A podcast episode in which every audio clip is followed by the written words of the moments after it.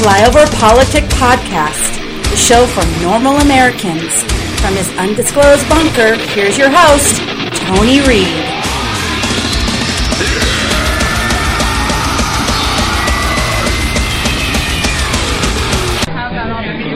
And also just Hey, ask you how you're sleeping.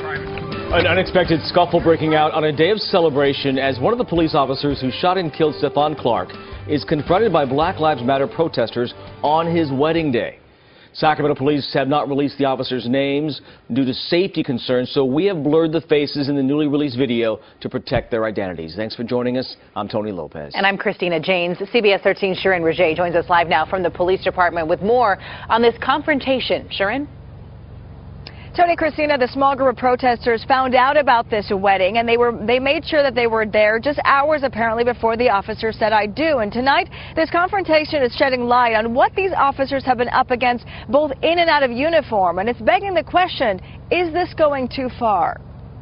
I think that they need to be approached in spaces where they're not where they're a little bit more vulnerable. According to video released by Black Lives Matter, one of the SAC PD officers who shot and killed Stephon Clark was gathered in a room with his groomsmen on his wedding day, only to have protesters barge in. I just wonder if you started planning your wedding before you killed Stephon Clark or after, and how you've been how you've been sleeping since March 18th. BLM says they helped plan the confrontation ever since they found the officer's wedding website online with information about the venue, a vineyard about an hour outside Sacramento.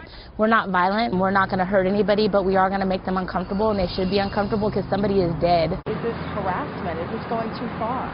No, I think it's a good, it's the perfect scenario because he's going to remember this day for the rest of his life. Hey guys, can you get up? So we can see how you're sleeping. Yeah, I'm concerned anytime there's injustice on any black person.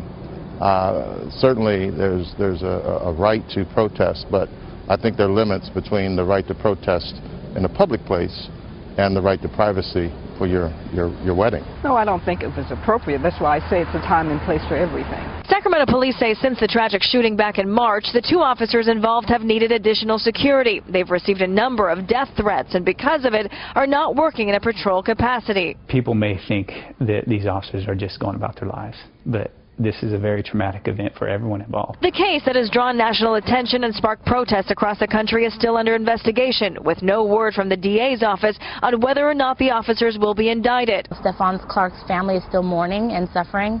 He doesn't get to be with his kids anymore. He doesn't get to live his life or get married.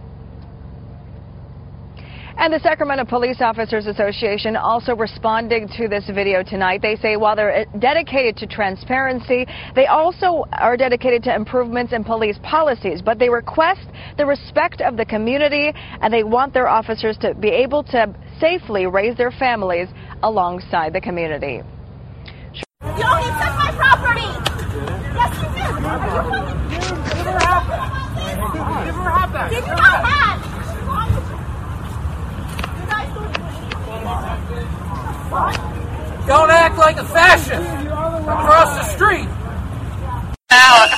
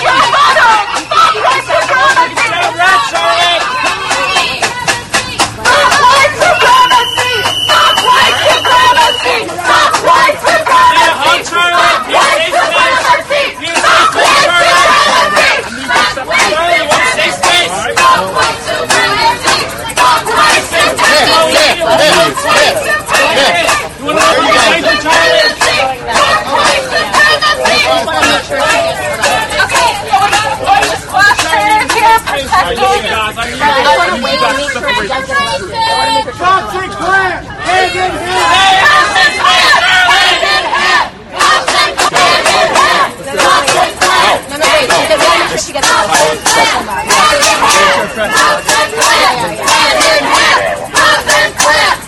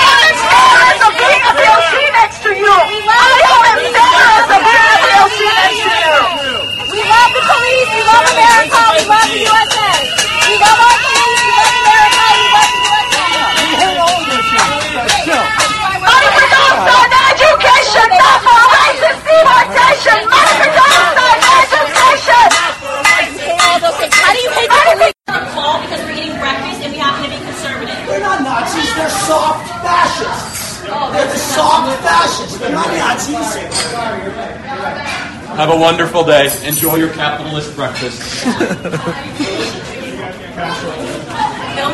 This is crazy. So, ready? One, two,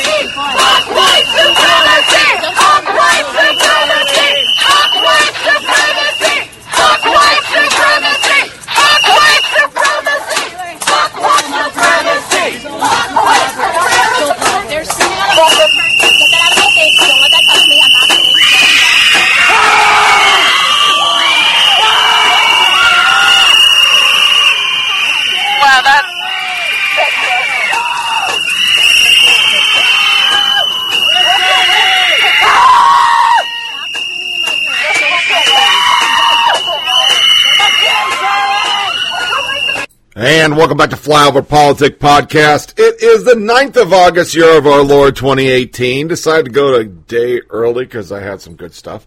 And as you can hear, oh, yeah, that's more craziness. Craziness all over the place.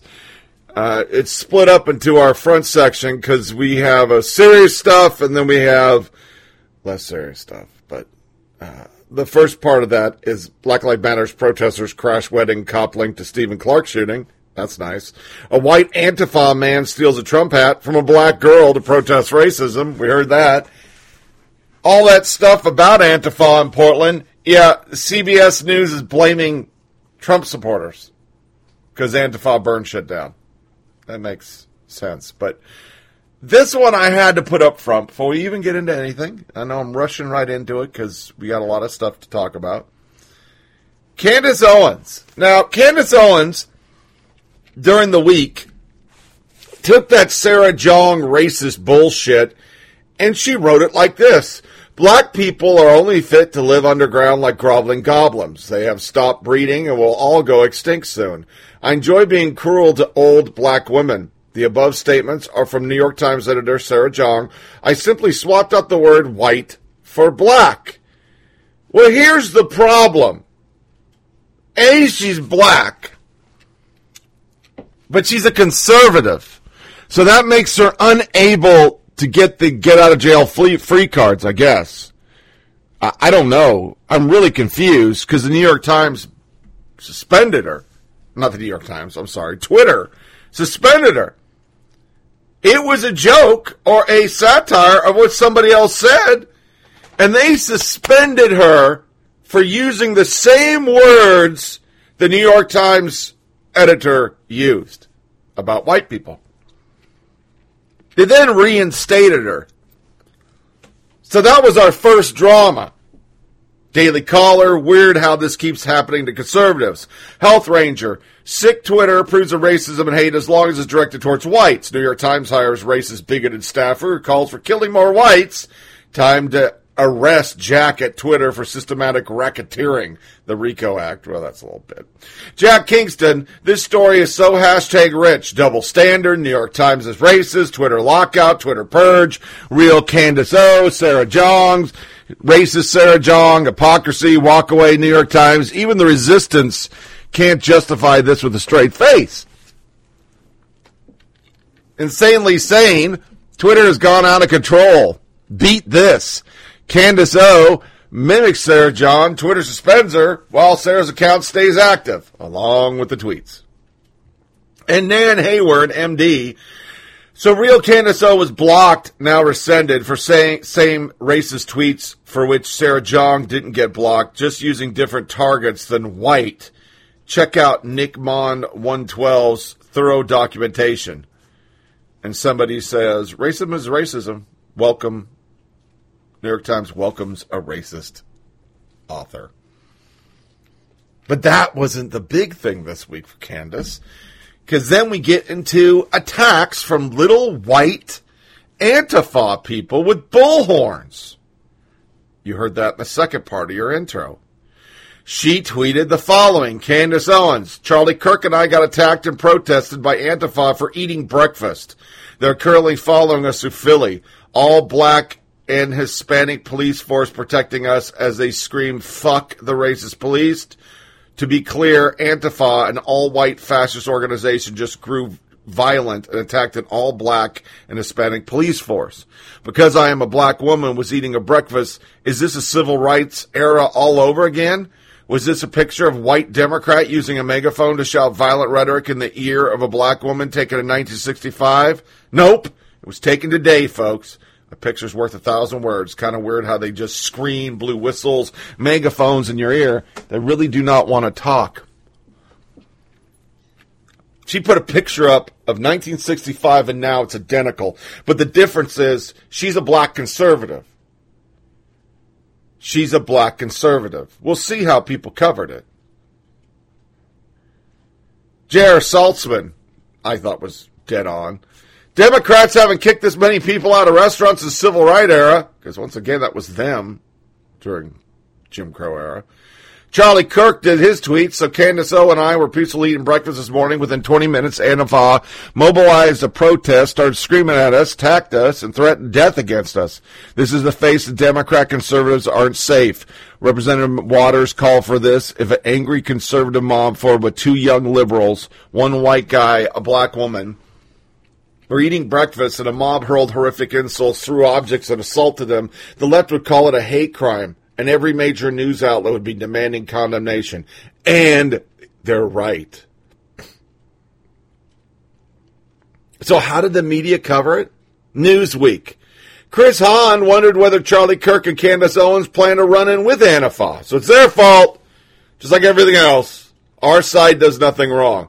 Alex Griswold. There is literally no evidence cited for this assertion. Some liberal guy just said it, and Newsweek is like, yeah, how about that? Mediaite.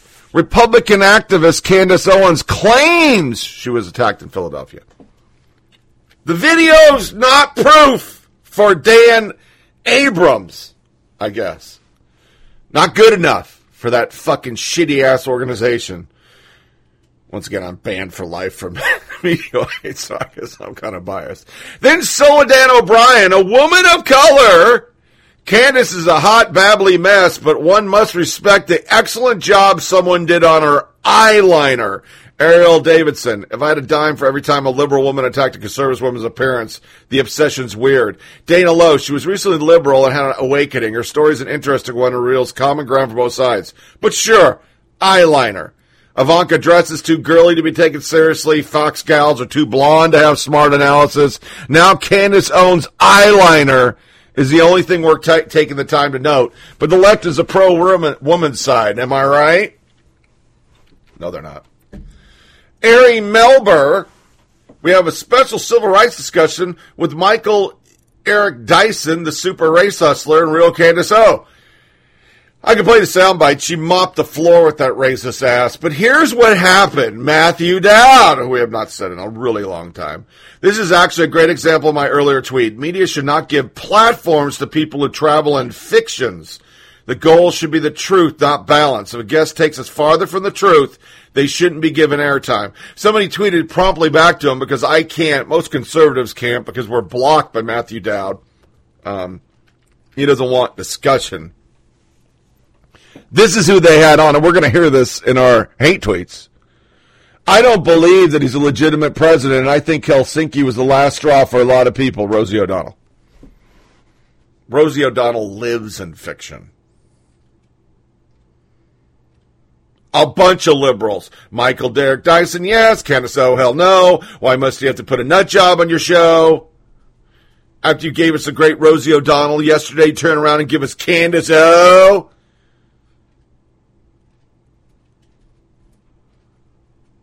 Yeah. Yeah, that, that's that's where we went.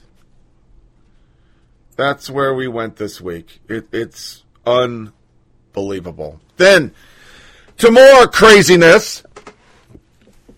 It doesn't get any worse than this, says John Cardillo. AP breaking. Refugee charged in Colorado officer shooting was set for deportation before federal court ruled on immigration law. The Iraqi refugee charged of shooting a Colorado officer was for deportation before federal court struck down a portion of the immigration law defining defining violent crime abuse. We're not really seeing what was too vague about Kameli. However, from the Denver Post, since arriving in the U.S., Al Kamini has faced felony and misdemeanor charges of criminal extortion, trespassing, assault, parole violations, and contempt of court. Not good enough for sanctuary people. Gary Shapiro, man who shot Colorado Springs officers, an Iraqi immigrant who was ordered deported in 2016. A judge ruled the immigration laws defining a violent uh, crime was vague. Suspect was released. Officer Sim Kim Duzel is still in critical condition. And then we have, I, I'd play it. You can't really hear it. Philadelphia mayor doing a happy dance because then there's the next one. Feds charge illegal man who raped child after release from Sanctuary City.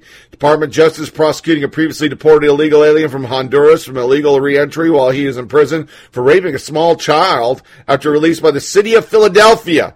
Illegal alien Juan Ramon Vasquez was previously deported in May 2009 and resurfaced on the radar in U.S. authorities in 2014 after arrest in Philadelphia. ICE agents were un- unable to detain Vasquez and re- redeport him, however, because he was released by the city, which has a sanctuary city policy. So then he goes out and he rapes a kid. Long form story. U.S. Attorney William M. McSwain announced that Juan Ramon Vasquez, a citizen of Honduras, pleaded guilty today to illegal entry after deportation. In May 2009, the defendant was deported from the United States. Thereafter, in 2014, the defendant was found back in the United States by U.S. Department of Homeland Security, ICE enforcement. At that time, Vasquez was in custody of Philadelphia Department of Prisons. The city of Philadelphia thereafter chose not to comply with the detainer lodged by ICE for the defendant. He was instead released from custody by the Philadelphia Department of Prisons. After his release, the defendant was rearrested and convicted for rape of a child and unlawful sexual contact with a minor. The defendant is currently serving a sentence of 18 to 20 years in state prison. The defendant, having now pleaded guilty to the federal charge of illegal re-entry and deportation, faces a maximum possible sentence of two years in federal prison. He is scheduled to sentence on November 20th. The fact of this case highlight the danger posed by City of Philadelphia decision to disregard disregard ICE detainers and release previously deported aliens from local custody, said U.S. Attorney McSwain. Those of us in the law enforcement business should be doing everything in our power to protect vulnerable children from predators like Vasquez. Instead, this defendant received a pass from the city of Philadelphia. Oh, but there's more. AP breaking court documents say man arrested in New, New Mexico com- compound was training children to commit shootings. Probably saw it on your TV. They initially thought it was a Trump supporter. Then we find out it is a Muslim guy, Nathan Woolshead. Ah, something mighty important left out of the tweet. It appears to be a madras. Nobody reported that he was a Muslim. They put it out there so everybody thought it was Trump supporters, NRA supporters, but it was a Muslim. All the nets met Islamic ties until this morning. CNN took out a part that said he was because they didn't want to get caught with it. And then the truth comes. This guy is a disciple of Siraj Sr., was an unindicted co-conspirator in the 93 World Trading Bomber. He's also Linda Sarsour's mentor. That's where all this clicks back, all the way back to Linda Sassower. Creator of the Woman's March. Yeah. But there's more! Pro-Islamic state media outlets call for biological attacks in West. Protesters depict San Francisco. They show a guy in a protective mask putting green smoke, which I don't know what that is. Saudi Arabia this week carried out a crucifixion. Then they tweeted Canada sticking one's nose where it doesn't belong. And it shows a picture of a plane going towards one of their towers. I shit you fucking not. A Fatah Moss sermon calls on Allah to slay non-Muslims one by one. That was in America. Virginia-based Imam, America will be Muslim nation, he says. Yeah. And then there was a guy who's a protester that goes and supports LE, the persistence, Scott Presler. By the time he got out in his car, all four of his tires were destroyed. Then we learn more about the Antifa in Portland. We find out that the mayor blessed it and wouldn't let police do anything about it. Yeah, there it is. We got Peter Fonda this week saying that millennials should be taken by the hand and made to vote for Democrats.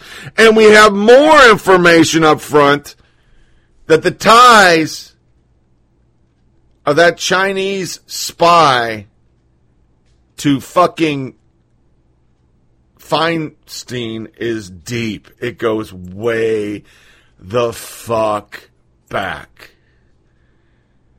So, that's just the ugly up front. Let's go to fire for effect.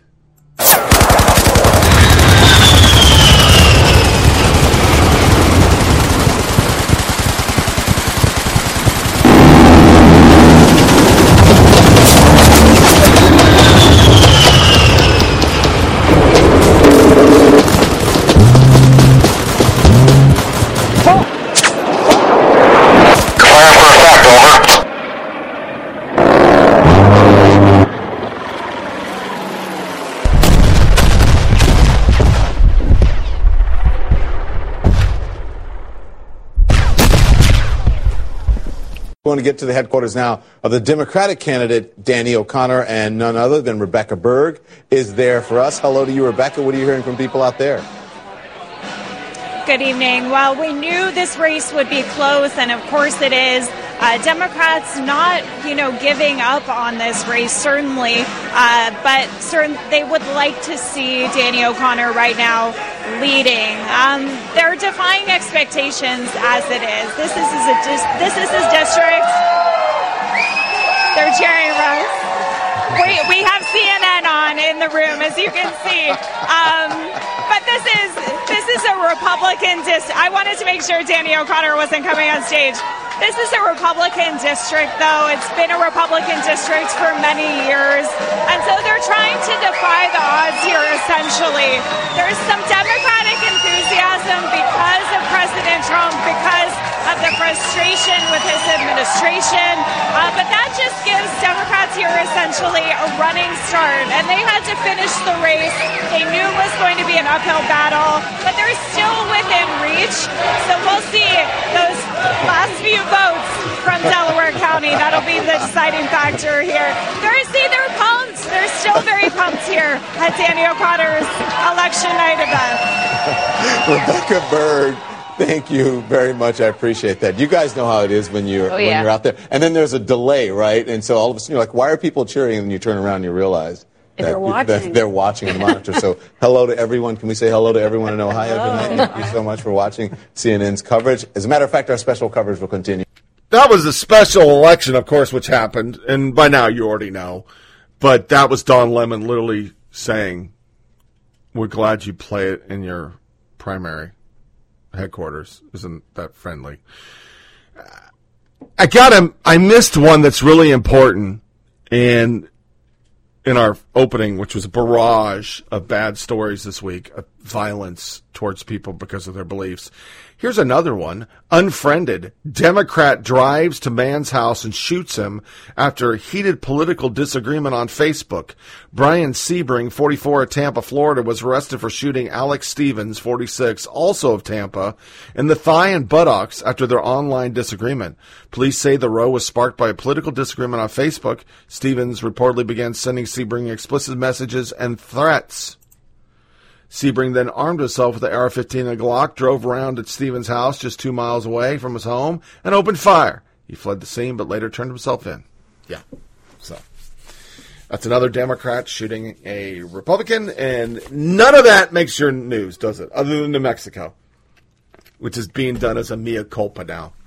Mea culpa. So, to the special election, um, once again, I want you to make sure you understand Kansas, Georgia, Montana, and South Carolina the Democrats have not won anything. Only Connor Lamb won. But you'll never know that by our media. The blue wave is still coming. And last but not least, and then we're going to get into the real fire for effect because I took this and folded it over because I couldn't get it all in the front. GOP wants an investigation after Dems offer Steeler memorabilia for voter registration to switch parties. That literally happened in Pennsylvania. The mainstream media didn't cover it, but if the shoe was on the other foot, you know that'd be front page news, man. Uh, NBC Nightly News would be starting with that shit. That is insane. I mean, what the fuck? Giving stuff to vote Dem? Yeah. So our real fire for effect is going to be a montage of Chuck Todd. Because this is some good shit that I wanted to put up front.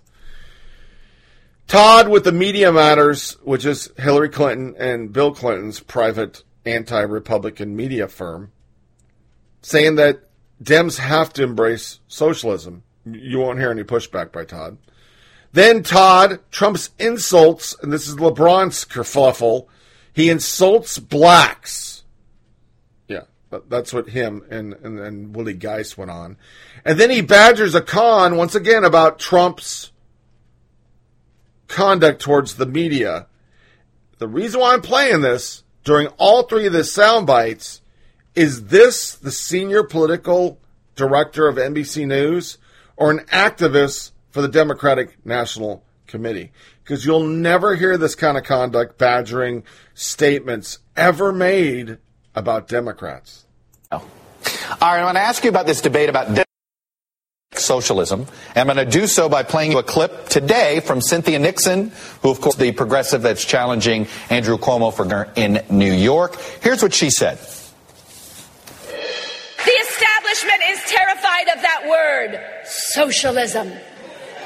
But if we learned one thing from the Obama years, it's that Republicans are going to call us socialists no matter what we do. So we might as well them the real thing. Look, this is going to be. I, I, think this is going. It. This is going to be, though, a debate, a big debate point on that Democratic primary stage in 2020, isn't it? I, I don't even think it's going to be a debate point. You either embrace the label and own it and be a player, or you can be like Andrew Cuomo and be off in the sidelines and irrelevant. That's where this is going. Because when you really look at what that so-called socialist platform is, and Nixon's right, they're going to accuse us of being communist before all is said and done. When you look at it, it's basically healthcare, access to healthcare, access to education. I mean, these are things that people actually like. If you go down item by item, people actually want these things. Uh, Donald Trump may not. He doesn't want his taxes to go up. But everybody else kind of does. So I actually want to have that debate. Let them talk about. He did not mention yesterday in the state of Ohio, again, Chuck, LeBron James, yeah. perhaps wisely not mentioning a guy beloved in that state. Yeah. Um, let's talk about that tweet Friday night, uh, insulting the intelligence of both LeBron James and Don Lemon at CNN, an African American television host. LeBron James is the kind of public figure that a lot of people in this country, including me, uh, suggest our kids look up to. Yeah. Was this more than an attack on somebody he saw insulting him on television? And why does he keep going back to the insult on intelligence when it comes to African American leaders in this country? Okay, the, the, the, look, I'm going to get to the second part in a minute. But remember what that interview, uh, in that interview, Don Lemon did ask LeBron James about talking with the president, and LeBron James made it clear he would never sit across the table right. from President Trump. So, as we know, when President Trump feels insulted, then he just lashes out an insult. Right. But look, there is a troubling pattern here. Every time he disparages an African American political opponent of some sort, whether they're an athlete or uh, an actual elected official, he always goes to intelligence. Yep. Always. Um, it's, it's hard not to notice that pattern. And it's hard not to look at it and wonder if there's nefarious motives behind it and some sort of long term belief system in him, or maybe he's just trying to um, send some sort of dog whistle to his supporters, although I think some would say it isn't a dog whistle, it's just a whistle. Yeah, it sure sounds like it to a lot of people. He called Maxine yeah. Waters low IQ, as we heard Always in Kelly's does. piece. Always does yeah. that. Yep. It is a very disturbing um, look, it's disturbing anytime you see these personal attacks on anybody, but it's a just uh, uh, because of the motivation behind it. It's very disturbing. We, yeah, but at some point, i- i- calling when, when you call a, a group of people, you otherize them the way he's trying to do with the press, calling them sick, and sort of dehumanizing them. It makes violence against the press easier to rationalize for some. That's the concern that many news organizations have right now. Yes, but you could certainly find people on the news saying things about the president that are not appropriate either in terms of the the. Uh, Two wrongs make a right here. I mean, the, the don't president of the United States I- is I the don't leader think so. of the free I don't world. think so. Right. But you know, there's a lot of there's a lot of uh, in-depth psychology that goes on on some news stations every day too. and I, I'm not gonna, I'm not sitting there condoning that, but I guess there's the so that's the so the president should go ahead be, because he doesn't like some blogger that shows up on, on cable television at night. Well, you know, even even the president and his daughter disagree on this topic, and um uh, you know, it's it's uh, not the way I would approach this, and I think not the way you and I would approach I, it. I, I, I guess the question is, how do you convince the president that this is bad rhetoric, that this is dangerous rhetoric, not just you know a, a bad decorum? I, I think the president really believes that a lot of the news is is not accurate. Mm-hmm. Do you believe and, Uh, you can certainly there's a vast there's a vast variety of how the the same news is reported. Mm-hmm. Uh, so somebody is not the, the, that that middle of the road news that people my age grew up with is no longer the news. Well, I, I, I would respectfully disagree there, particularly on this. So I have articles to refute all the shit Todd said. I'm not going to read them all. It's pretty simple though. Who hasn't Trump called dumb, stupid? All sorts of people, and they're white and black and Latino. But of course, this is Chuck Todd's way of taking it to the next level. We got to make sure people don't vote for the Republicans. God damn it, we can't have this anymore. I cannot handle these uneducated morons deciding the face of America. Gerald Byer, I sometimes get irritated when I have to defend real Donald Trump because I'm appalled that he is our president and he earns much of the criticism he gets. But this statement by Chuck Todd below is just so without foundation. It's amazing he could say it with a straight face. It's always with an African American when he questions intelligence. But he says it to everybody. Everybody. Somebody lists it again and again. It's just repetitive. This guy goes through 30 people he's called stupid. Simple Twitter search is all it takes to bring things like this. I finally just stopped listening. There are more. This is not a nitpick. Chuck Todd's statements was wildly inaccurate. If demonstrably ridiculous statements like this are allowed to stand, not only does it hurt journalism, it hurts race relations. But that's what they want. They want it. It's what they do. But Brian Stelter's in it. Trump's tweets about the media are downright dehumanizing. He sounds like he's trying to strip away our legitimacy, indeed our humanity. He is leading a hate movement now. It's a hate movement. Really. A hate movement. What the fuck, man? You guys just make shit up and you wonder why people fucking hate you. It's because you just make stuff up. Here's Stelter going on about this fucking shit. I know we're all used to him tweeting all the time, but just think about what he's saying here. The president, with his back up against the wall, is saying journalists are dangerous, sick, enemies of the people. That's where we are. This is America. Let me show you a few of the reactions from journalists this morning. Chuck Todd calling this outrageous. He's saying here he tries not to take the bait, but this time he's reacting in the hopes that rational folks realize this is wrong and dangerous. Bill Kristol, an outspoken Trump critic, says the president sounds closer in spirit to Vladimir Putin than America. And SV Date, a White House reporter for the Huff Post, pointed out that other leaders in the past have also used the phrase enemy of the people. Among those leaders, Joseph Stalin and Adolf Hitler. Look, enemy of the people does have a Stalin era connotation. It was used in order to inflict pain and cause violence on populations of people throughout history. If the president doesn't know that, surely someone has told him by now. But you think about what's happened this week. There's been three days of rallies. The president singing the same tune, but singing it more loudly. He's shouting some of these attacks nowadays. And there's certainly been a newfound focus on how he whips up his crowds against the press corps. More and more, I think hate movement is the proper term for what's going on. But President Trump is not just telling his fans to ignore what we report. He's telling people that we are the enemy. Trump and some of his allies are promoting a hate movement against the American press. Now, I've been seeing that term used more and more. The first time I saw it, uh, more than a year ago, I think, was uh, by NYU's Jay Rosen. Uh, others are picking up on it as well.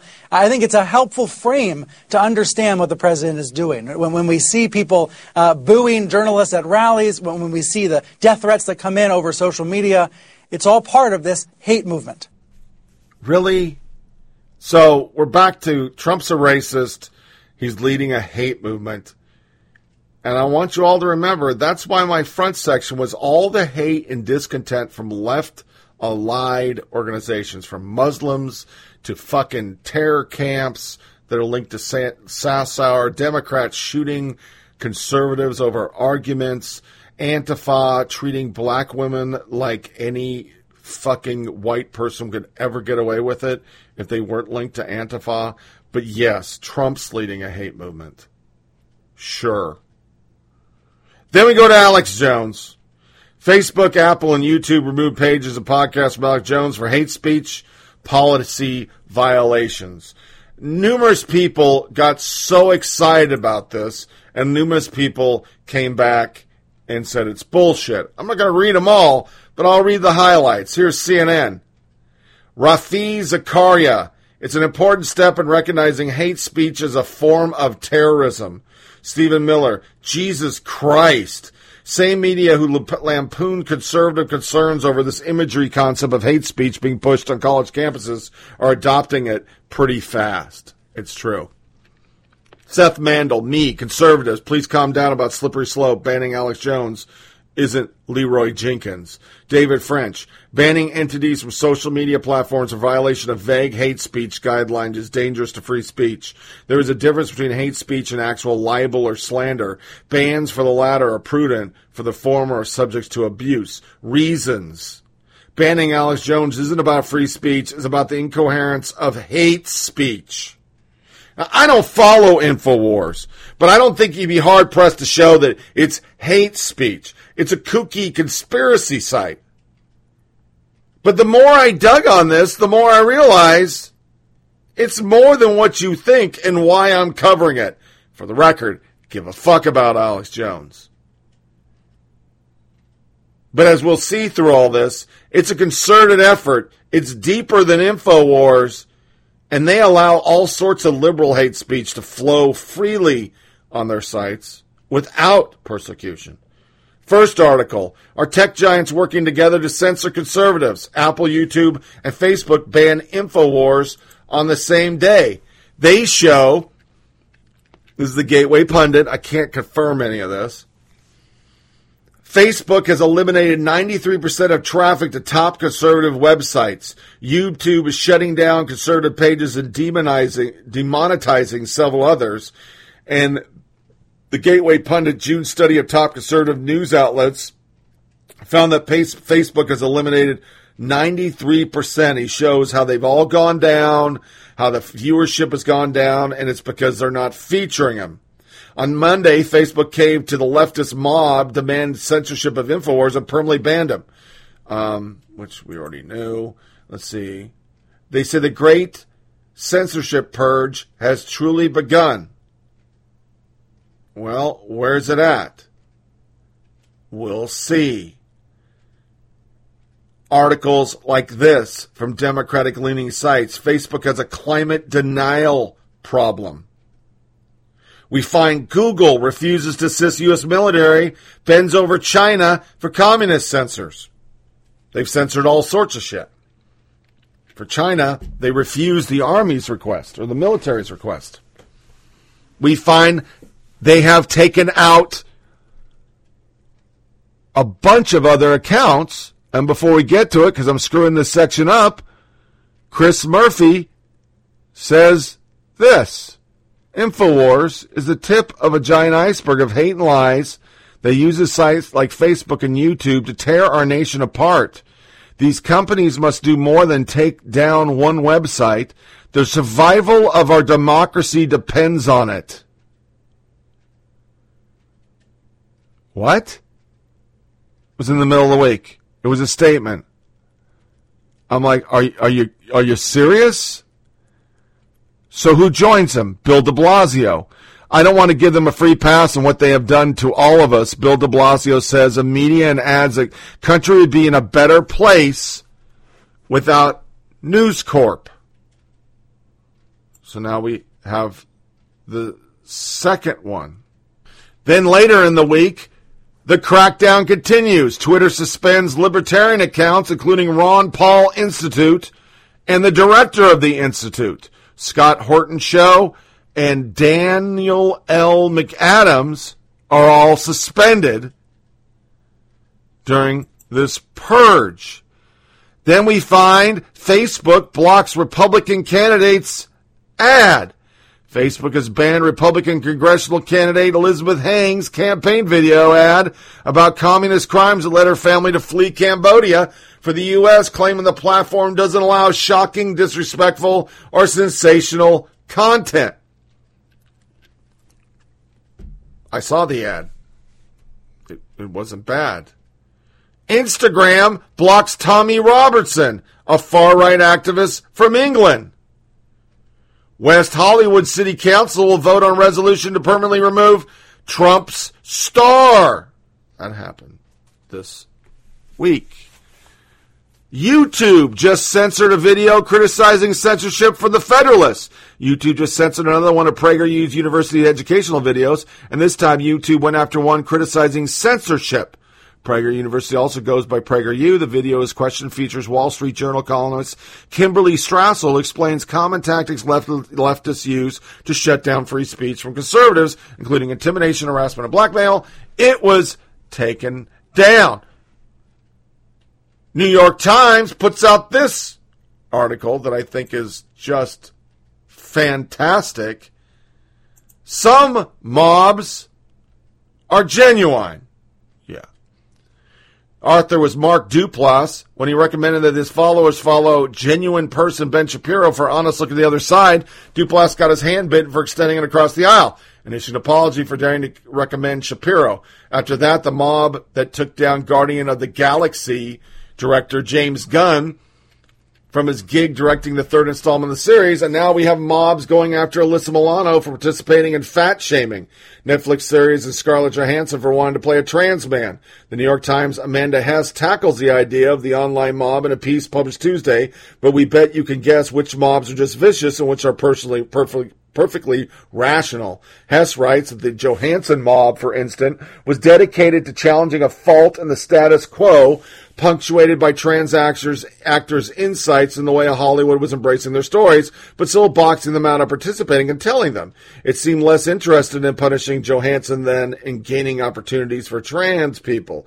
Perfectly rational, see? Even though it probably results in the film being scuttled entirely and forced Johansson to apologize for standing up for herself. But as for the vicious mob, the Gunn mob was led by a clutch of far right men who only framed themselves as outsiders and use as their weapon the most thoroughly acceptable norm they can find that pedophilia is indefensible. The insecurity of the complaint or the fact that Gunn apologized for his jokes years ago doesn't matter because the goal isn't to change anything. It's merely to destroy a rival. Mark Hemingway sums the piece up right wing mobs bad, left wing mobs good. Momo. It's okay when our mobs mob. Some mobs are more equal than other mobs. Mobs for we, not for thee, which I thought was pretty funny. So pedophilia is not a big deal on the left. So that was bad. Then this one Facebook, Farrakhan, anti Semite conspiracy theories don't violate hate speech rules. Really? So I start researching, okay, what could it be that makes this happen? Number one tweet comes from Jay Rosen. Total newsroom unemployment in U.S. is down 23% from 2008 to 2017, from 114 to 88,000. So that's part of it. Newsrooms are being decimated. New media is actually getting the word out to the people. They don't like it. It's no different than the Fox. You know, Fox News is always pissed off the regular newsrooms because Fox News gets a lot of listeners and they don't like that. You know, they don't like that a lot of people are going away from their brand and going over to Fox and now Fox owns them. So that's part of it. Media is always going to hate other media. Then I discover this article. Twitter is run by Democratic donors and activists. Federal records reveal 80% of Twitter's corporate PAC contributions in the 2018 election cycle have gone to Democratic candidates, none of whom are moderates. Liberal Democrats also got top dollar in the 2016 race. The lobbying record I reviewed, moreover, shows Twitter has fought to influence Congress and federal agencies on behalf of Democratic causes and against President Trump's policies. Vice News last month broke the story that Twitter limited the visibility of Republican Party chairwoman Ronna McDaniel and several Republican leading Hill investigators in the Obama administration efforts to spy on Trump campaign, including Representative Devin Nunes, Matt Gaetz, Jim Jordan, Mark Meadows, John Ratcliffe. San Francisco-based Twitter blamed it on a search engine filter deployed against bad actors such as racist, trolls, and users inciting violence, which is maintaining accidental and ensnared Republicans while curiously failing to affect any Democrats. We enforce our rules without political bias. Chief Legal Officer Vijay Gadde said in a statement. But Republicans aren't buying it. They blame the unequal treatment on political bias and they argue the timing is suspicious. They say Republican voices are being suppressed on the 355 million user platform just months before the highly contentious November congressional election. They certainly have a point about bias. Senior Twitter executives heavily favor Democrats over Republicans in their political giving.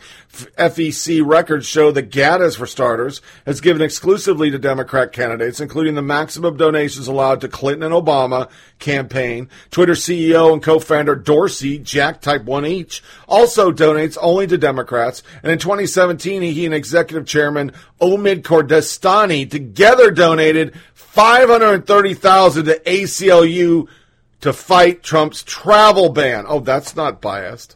Okay.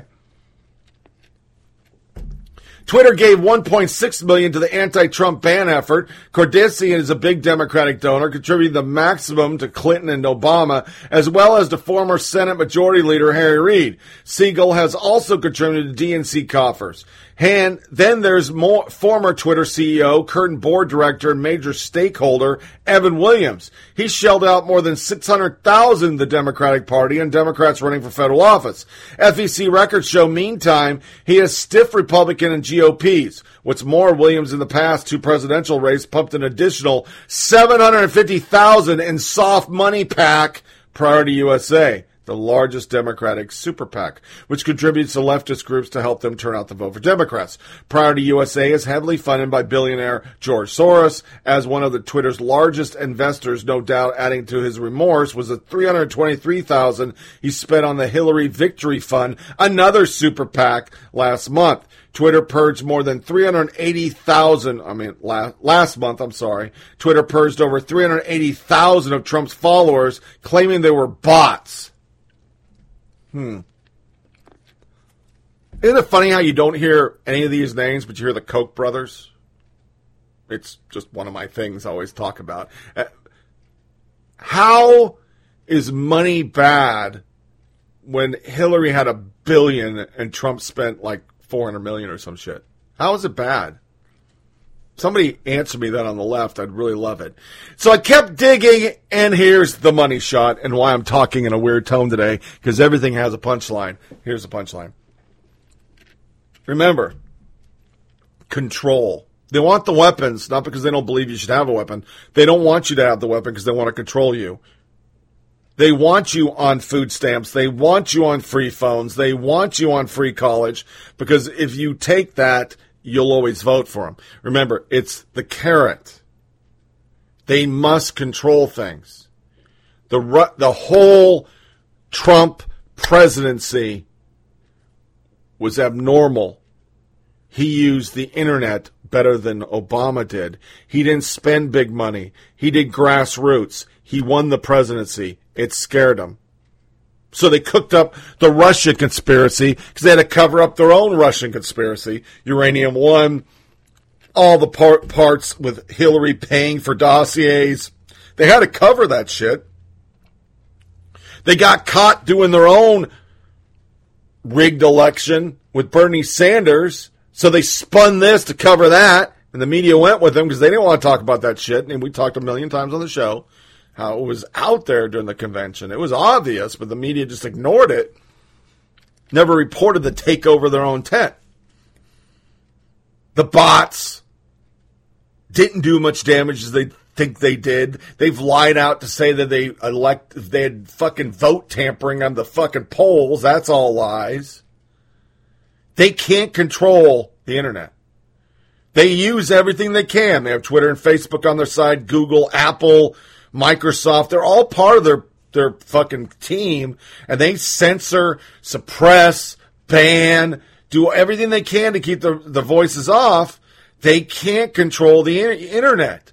They control the mainstream media. They have ABC, NBC, CBS, PBS. They have fucking CNN. They have MSDNC. They have the New York Times, WAPO, LA Times, all the Chicago Tribune. Every one of these are liberal. They own it. But the internet, they don't own it. They can't control it. And then you read articles like this Senate Democrats are circulating plans for government takeover of the internet. What? Yeah. All your base belong to us. A leaked memo circulated among Senate Democrats containing a host of bonker authoritarian proposals for regulating digital platforms, purportedly as a way to get tough on Russian bots and fake news. To save America trust, in our institutions, democracy, free press, and marketing, I suggest. We need unprecedented and undemocratic government intervention into online press and markets, including comprehensive GDPR like data protection legislation of the sort enacted on the EU titled Potential Policy Proposal for the Regulation of Social Media and Technological Firms, the draft policy paper penned by Senator Mark Warner and leaked by an unknown source to Axios. The paper starts out, and Axios is a liberal site, by the way. The paper starts out by noting the Russians have a long spread disinformation, including when the Soviets tried to spread fake news denigrating Martin Luther King. Here he fails to mention that the Americans in charge of the time did the same. But now it's different because technology, today's tools seem almost built for Russian and disinformation techniques, Warner opines, and the ones that come, he assures us, will be even worse. Here's how Warner is suggesting the deal. Mandatory location verification. The paper suggests for focusing social media platforms to authenticate and disclose the geographic origin of all user accounts or posts. Big brother's watching you. Mandatory identity verification. The paper suggests forcing social media and tech platforms to authenticate user identities and only allow authentic accounts inauthentic accounts not only pose threats to our democratic process, but undermine the integrity of digital markets, with failure to appropriately address inauthentic account activity punishable as a violation of the SEC disclosure rule. This means even liberal activists won't be able to have a fake account where they can call everybody fuckheads. Hmm. Bot labeling and then finally define popular tech as essential facilities. A government takeover of the internet. Do you see why I covered Alex Jones briefly and went to that? So, this is what it's all about. You're going to see more. You're going to see more people banned. You're going to see more people taken off platforms. You're going to see more suppression than just Alex Jones, which is why Alex Jones is wrong. You ban him, you start the slippery slope. What's next? Because you can't justify any of it. Alex Jones is a fucking move back crazy guy but you support Antifa posts. Al Qaeda posts. You say that's free speech in a country we're supposed to be able to handle free speech. No. They're doing this at the bidding of the Democratic National Committee.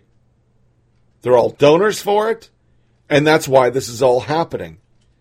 And anybody who listens to this show realizes just two podcasts ago, we said Russia was fucking around with the midterms. Right? It was pushing abolish ICE. That's why I went off the screen. So, Russia helping you is good? Which is it? They weren't trying to cook the books and get Republicans elected. They were fucking doing disinformation to push an already established norm in Democratic policies. Maybe they pushed that it was more than just the normal people. But I'm hard pressed to find anybody in the Democratic Party that's not saying abolish ICE. Who isn't? Nancy Pelosi, that's it. Your number one team says it. Your party chair says it. Is that why you're doing this? Because you don't want Russia to now say what's true? What you really think? I'm confused. But as a red blooded American, I gotta say, that's pretty fucking extreme. So Democrats own all media platforms right now. They push everything they want. Everybody that owns social media platforms pushes everything you want also and is your Gestapo to block any other opinions from getting out. And that's not enough. You now want to control the internet, Democrats? So is this about freedom of speech or your party? I'm asking. Because I'm confused as fuck where the line is being drawn once again on what free speech is. Because everything coming out of the media and out of your campaign speeches, it isn't free speech. It's liberal speech. Whatever liberals do is okay. Because just this little disconjoined clusterfuck, 30 minutes of a podcast, we've had a black woman attacked by white people with bullhorns, whistles, and shouted down. That's racist as fuck for anybody else. You people are talking about eyeliner. Wow. To our tweets of the day.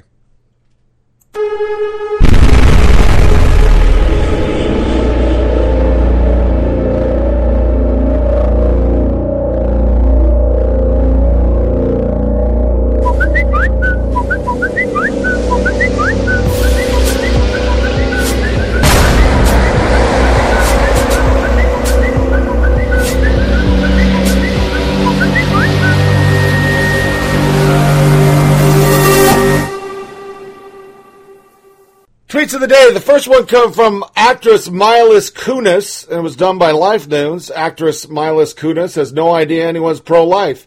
I never realized someone would disagree with infanticide about a peak Hollywood as a person can get. Why'd they say that? Her exact statement. I didn't even know people opposed abortion. Really? You think everybody's cool with killing babies? Where the fuck have you lived? Then Brian Stelter decided to block red states because he got on them for being unreliable and saying that whole hate group and lies and all this stuff when well l- let me play this. This is Stelter talking to the press secretary for Bill Clinton. Joe, what, is this just is this what how it works? Is this how it works in White House press shops? I mean, you, you were there for years in the Clinton administration. Someone just hands Yeah. you a piece of paper and you read it and you, you lie to the public. No, it's this is um, uh, this has never happened before. We've had um, you know we've had great presidents, we've had terrible presidents, um, Republicans and Democrats, but we've never had anything like this, where a president we have a president who is incapable of telling the truth. He you know the Washington Post averages something like seven and a half to eight lies a day. The, the press secretary, um, even with an honest president, is very, very hard because you're balancing the interests of the president's political fortunes and the government with the press and the public's right to know things, and it is hard. But I think, you know, both Sean Spicer and Sarah Sanders, they've crossed the line here, where they, they now, the, the, the facts don't matter, and they reflect the boss. They, you know, boss lies, well, then I can lie. And that's, that's just a terrible place to be for the country. Uh, and it has consequences. The consequences of it, the, the White House podium used to be a place that around the world, people, you know, you could take it to the bank. This is our policy. This is what we're doing. Right now, no one knows what the truth is, and and, and they, you know they could say, you know, the sun's going to come up in the east tomorrow, and there'd be speculation that it's not going to, uh, because the the lies just get told. And I think for for um, uh, for Sarah Sanders, she's gone beyond the point of being just in a tough situation with a hard boss and she's now, you know, uh, aiding and abetting the process. And, I- and the process is designed to undermine the public confidence in the one. Yeah, Bill Clinton, folks. Bill Clinton argued the word it, but we're talking about misinformation. Okay, so Stephen Miller got all over it and said, well, there it is. By the end of the day, he blocked him like everybody does. But understand, Red State's a journalist. He does op eds. Journalists usually don't block journalists. It's pretty extreme. But why do I have a tweet of the day? Because it's really funny. And that's it. Miller has officially won Twitter and the internet, and everyone else can go home. He had to block you to save democracy. It was just a matter of time. The simple truth is Brian Stelter and his cohorts don't want to be accountable to their audiences. They only want you to praise them as if they're Spartan 300 standing stalwart against the conservative hordes. Educated Hillbilly shows his block, but my favorite comes from Mike Out Yonder. And this is how I feel. Someday, Brian Stelter will actually read one of my tweets. He, he doesn't now. And he's going to block me. And I'll think of it as Mike Out Yonder thinks of it. Achievement level unlocked.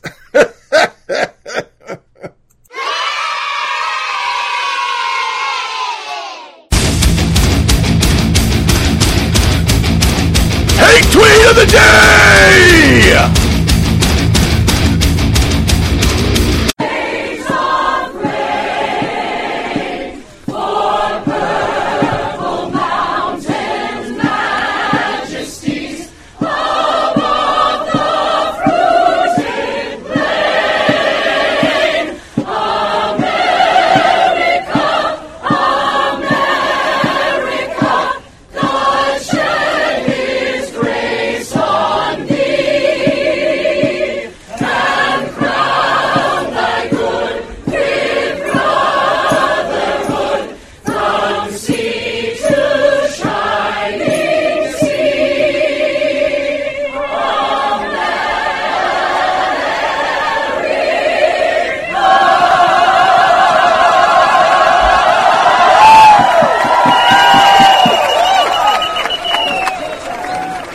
You have a message of what you want to happen with this president?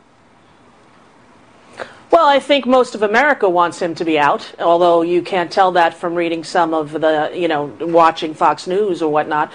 We've got just a couple months till November, and till then, uh, we have to fight with everything we got because if somehow they're able to rig the elections again, as I believe they did in 2016, then uh, we're going to all be in trouble as democracy dies right here on our watch. Did they come in there and make Trump win when every single exit poll and every person in America knew for sure that Hillary Clinton was going to win? Do you think that there was anything to do with Russia or just a real big swirl for Donald Trump in these specific areas with the same exact amount of votes that were needed? I don't know. It looks very hanky to me. All right, there will be a call for impeachment from all those not heard who are the majority in America. No, I am not. I am believing in the American people. I believe in this country. I believe in what it was founded on. I believe in the Constitution. I think that on election day, we're going to show up in a huge way, in a way that we haven't ever seen before in the United States. And people have just really had enough. They've had enough of a president who separates families and puts babies in cages. You know all of the catchphrases. Every day he does something worse than the day before. And he tops it and tops it and tops it. I believe that Trump is loathed in America, that people are embarrassed and ashamed of who he is, and that come election day, we're going to stand up at the polls and let him know. And unless he goes in and has the Russians kind of fix it like he did last time in 2016, you know, we're going to see him gone. And that's what I'm waiting and hoping for, and hoping that people across the country are inspired to use their own voice in whatever way to get people to know that this country is worth fighting for. Well, when you report the economy, you report how it affects the top 1% or you, affect, you report how it affects everyone. The economy's I- doing good if you're a multi-billionaire. It's not doing good and the tax cuts didn't do good for the average American. So I don't believe that the economy is thriving with the um, metrics that you guys are using. But the fact of the matter is, he's not only bad because he's a liar, he's bad because he doesn't know how to inspire people or evoke that emotion in them of, What of about his truth and of rallies? knowing. And there, first of all, people are paid, Chris. You know that. People were paid since he went down on the escalator. He pays people to show up at Right, those Right, but I don't That know that fact. that's. I'm not going to say they're all bought off, they're all fake, because I think that's BS. I don't think it's true, and I'm not going to play to it just because it's satisfying. But you could do the evidence to find out Sure, whether we do it all the time. true, and then lead with that. We do it lead all with the that story before you play his rally. That's Rosie O'Donnell up front. You heard her doing her singing with Broadway, and then you hear on fucking CNN, and that's okay. That is truth. That's not fiction. But you know, once again, uh, conservative gets attacked by white people is is fiction. Okay, got it. But this started with a lot of articles on it. Rosie O'Donnell, a Broadway star, will protest outside the White House. Association for Press reports Rosie O'Donnell and cast members from some of Broadway's biggest musicals plan to serenade President Trump on Monday, but from outside the White House in protest. The group will sing People's Song, Less Miserable, What the World Needs Now is Love, Brand New Day, The Wiz, Climb Every Mountain, The Sound of Music. Oh, that just sounds fucking horrible. Another article, Dragon Energy. Early photos from Rosie O'Donnell Broadway protest show this thing going to be lit. And it shows people from Hamilton. They all got together, had trees and letters. A Kremlin Annex singing protest is currently taking place in front of the White House.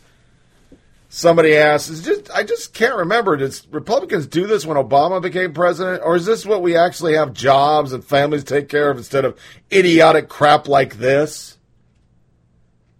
And here's the punchline. The punchline of it all. Trump wasn't even there.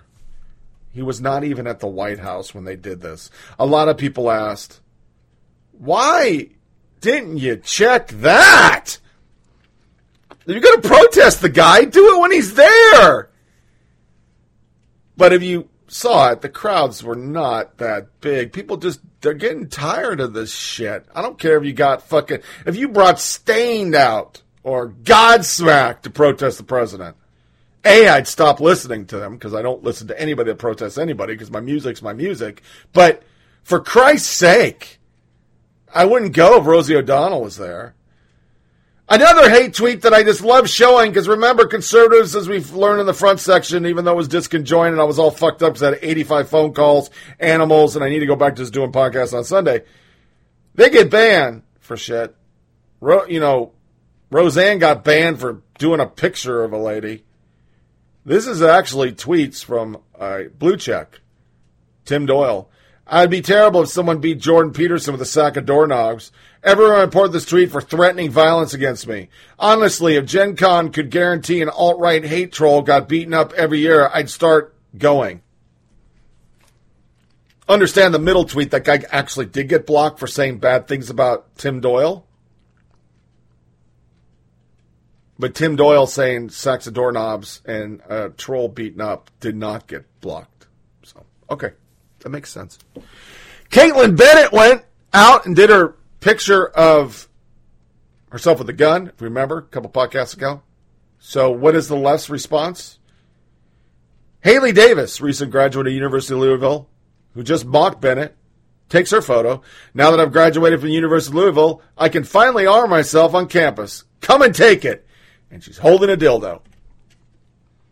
That sounds about right for lefties.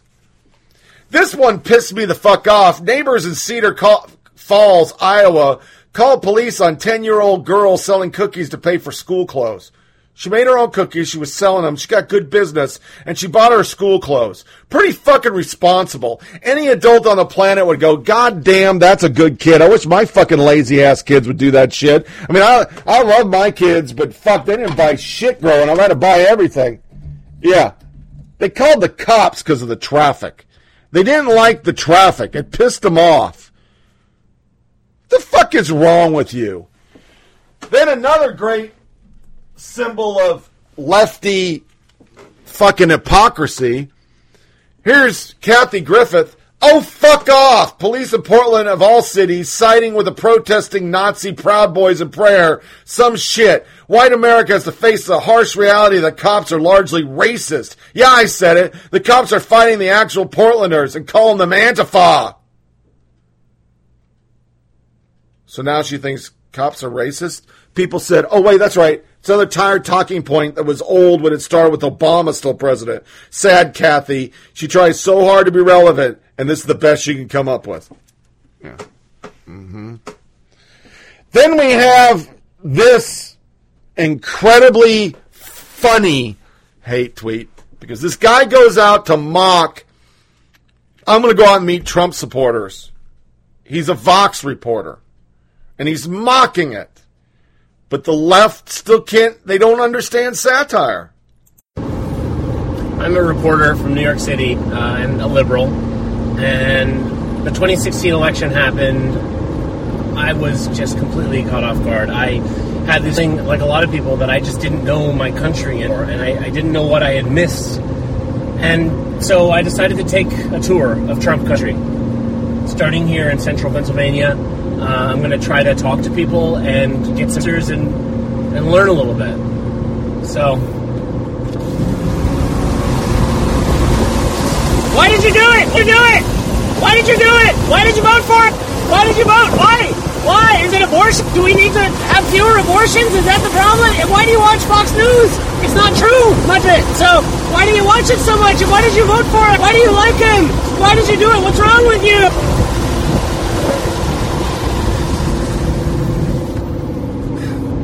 I just think the Democratic Party has moved too far. Driving through Trump country, one thing you'll notice is the radio, it's country and talk radio. There's no nothing, no hip hop. Country. You're in free of Ford, and right now, Christian.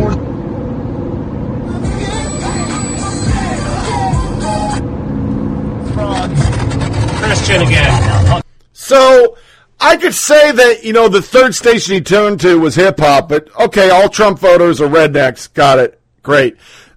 That's not what I'm covering in this, because this is hate tweets. The left. Jesse Benjamin. Why are Americans so polarized? What really happened in the 2016 election? I'm leaving my liberal bulb to find out. Adam Anti M. We've got to stop referring to life in diverse environments full of different races, religions, and political stripes a bubble. I spent a lot of time in Oklahoma and Texas and Virginia where white people spend all the time around other white people. That's the bubble! Cannot stomach one more insight into the psyche of Trump voters. Gag me! Good luck with that. There's a whenever much of us who live there and we have known all along. It's called racism. Stop give racists a platform. Please stop doing this. The Democrats won the country by 2.8 million votes. There are more registered Democrats than Republicans. Why can't you recognize the country? He just lost it on the poor guy. A, he was doing his satire. B, he's a liberal like you. C, you're all fucking morons. I have lived every place in this country, from California, South Carolina, Oklahoma, Tennessee, the only place I lived that was predominantly white was Beaverton, Oregon, folks. Now, granted, I lived next to military bases, but I never lived in a neighborhood that was all white once I left the house. Now, are my parents racist? No, that's where they bought their house. It was predominantly white at that time because the inner city had African Americans. This is the fucking 80s, 70s, early 70s, late 70s. I think they bought their house in 79. Every place else I've had a mixed race. So I don't know what you're talking about. Secondly, that 2.8 million votes, that's California's. so shut the fuck up. You didn't win the country. It's called Electoral College. Get over yourself. Let's go to Hypocrisy O the Day.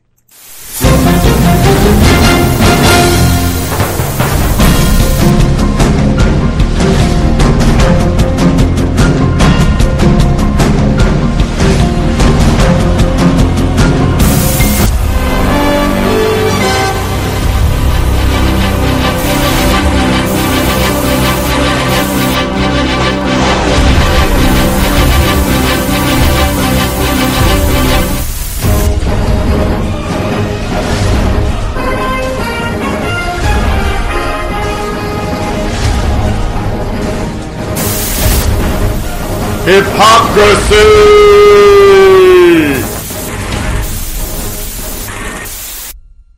What we're witnessing every day is the story of our time. What's going on behind the scenes at the White House today? He could find himself in jail. We couldn't do this without the best reporters. Hey, Laura, can you find out who's writing on this? This one, to me, is just a whole new level. Take cue one. We're going to try to give you the best review of this day in the life of this presidency. As we come on the air tonight, we have breaking news on.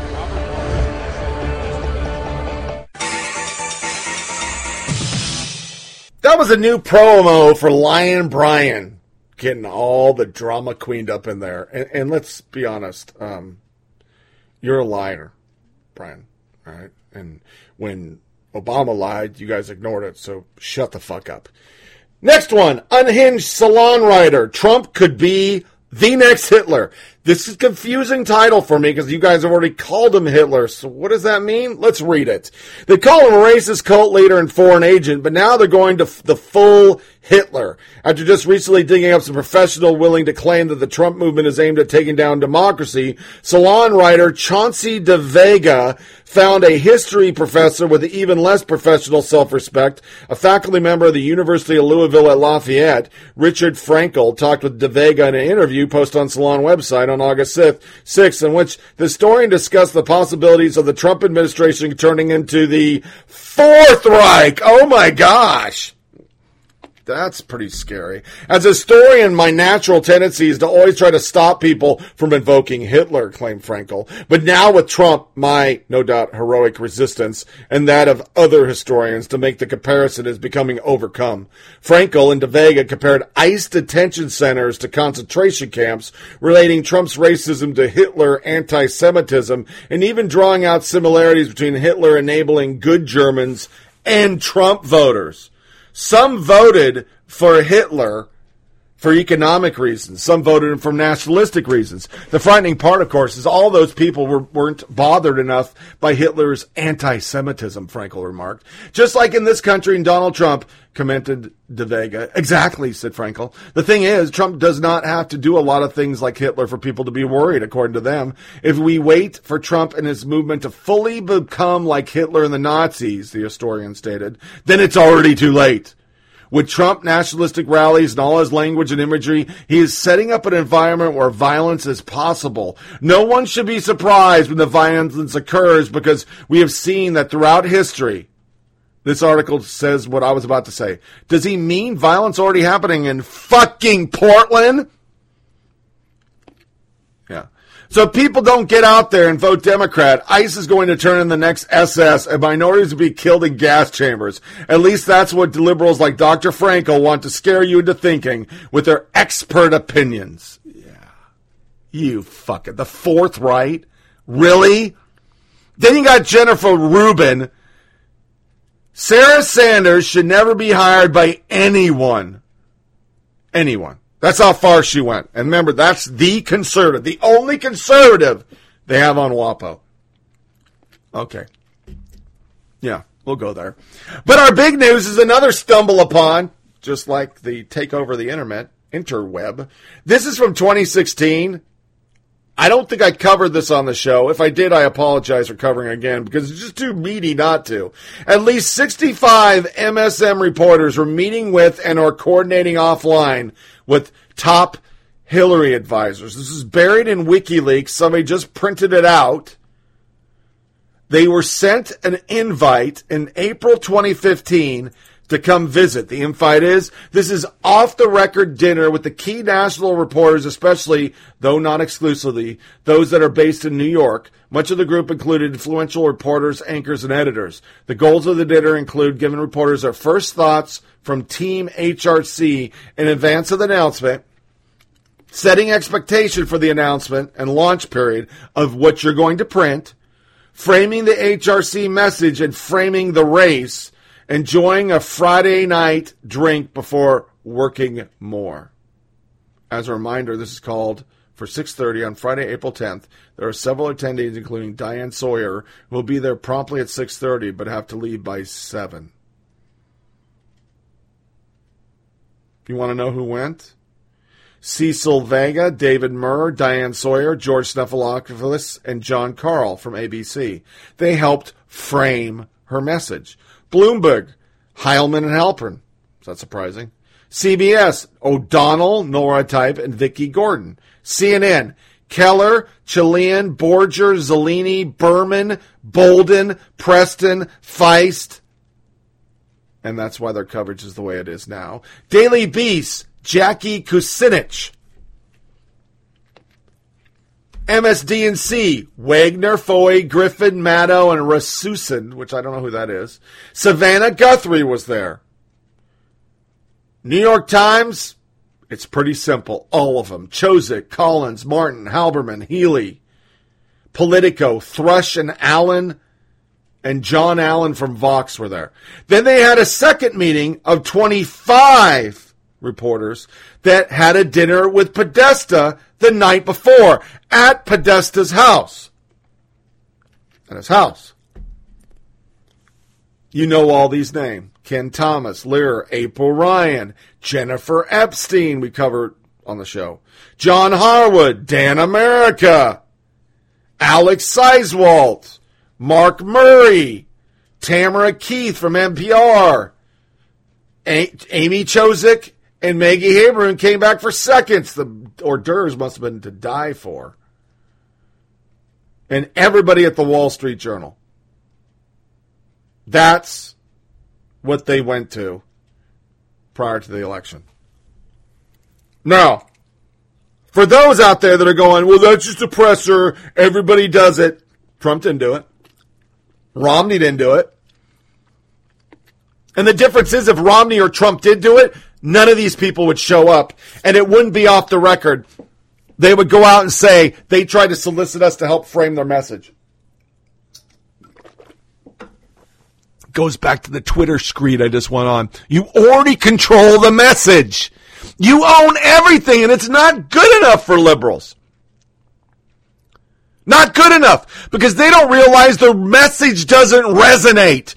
Going over and over about how I need to care about the 0.6% of America that can't figure out what their dick or vagina's for is more important than putting food on a table. And that I should hate everybody that doesn't look like me. That message didn't work.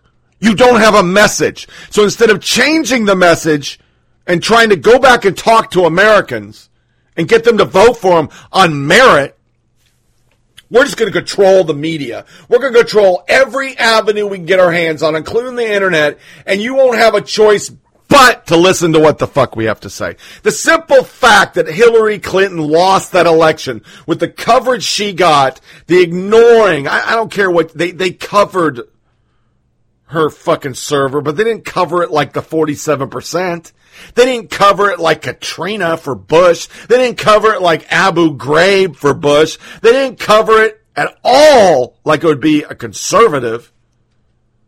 They would put those people out of the race if they got caught with a server. State secrets, destroying devices.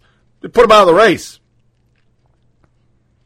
But to my point, all that coverage, she still lost.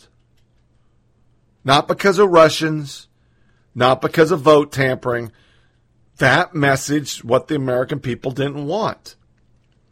And now you're going into the next election. And what are you actually talking about? Abolishing ICE, open borders. Everybody's a xenophobe if they don't want open borders. We read the polls. America ain't down with that dog pound. They're just not. So our last hypocrisy is a not hypocrisy.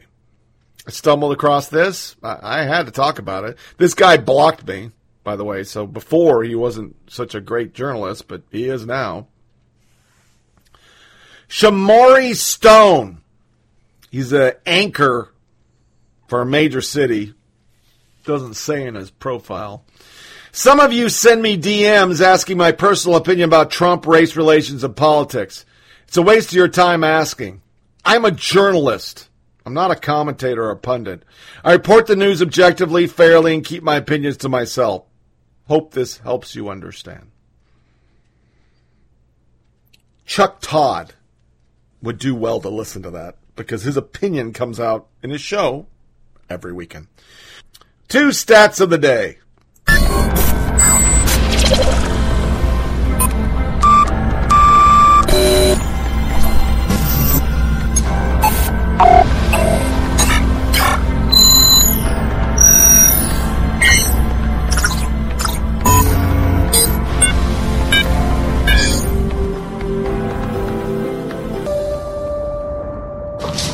You can talk about the weather,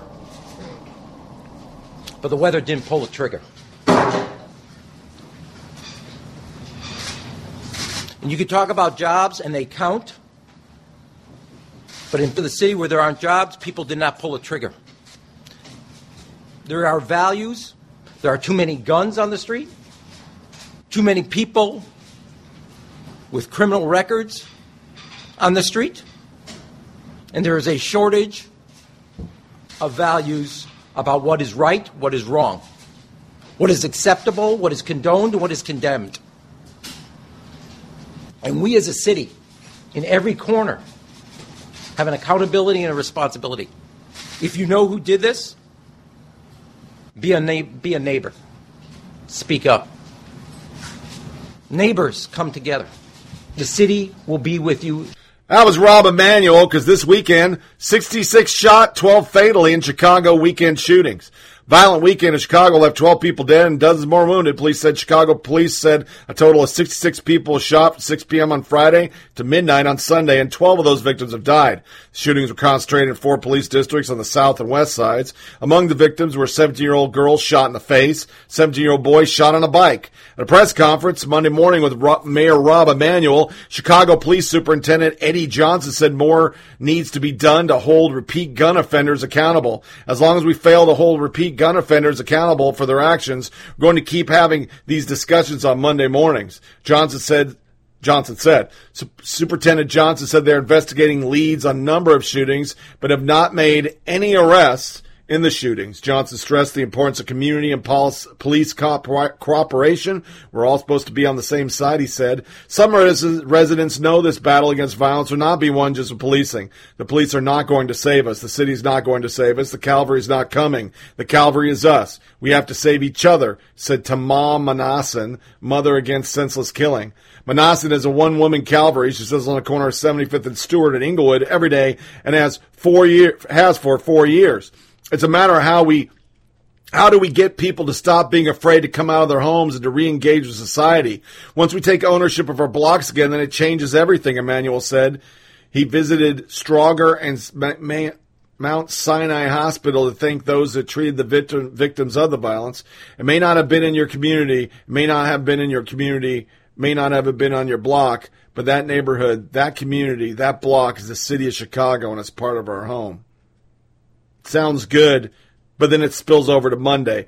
Violence spilled over to Monday morning, including a murder that happened just about after midnight in Roseland neighborhood, not far from Chicago State University. A person in a ski mask fired shots at two people standing in front of a home. 50 year old man died and a 54 year old woman was hurt. In the Fuller Park neighborhood, three people were shot by someone in a ski mask and a black hoodie. The shooting occurred at 4300 block of South Wentworth Avenue at around 2:26 a.m.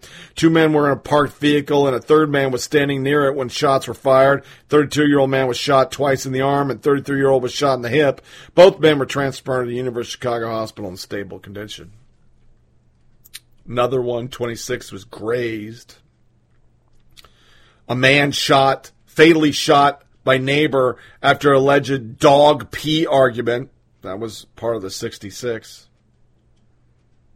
It's a fucking tragedy. It's not racial. It's a fucking tragedy. And it's the hypocrisy.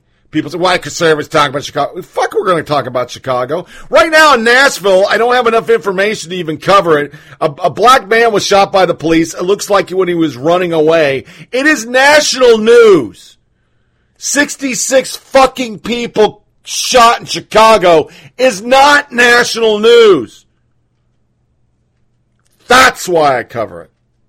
You will take one police shooting, make it emblematic of all police officers, black, white, doesn't matter.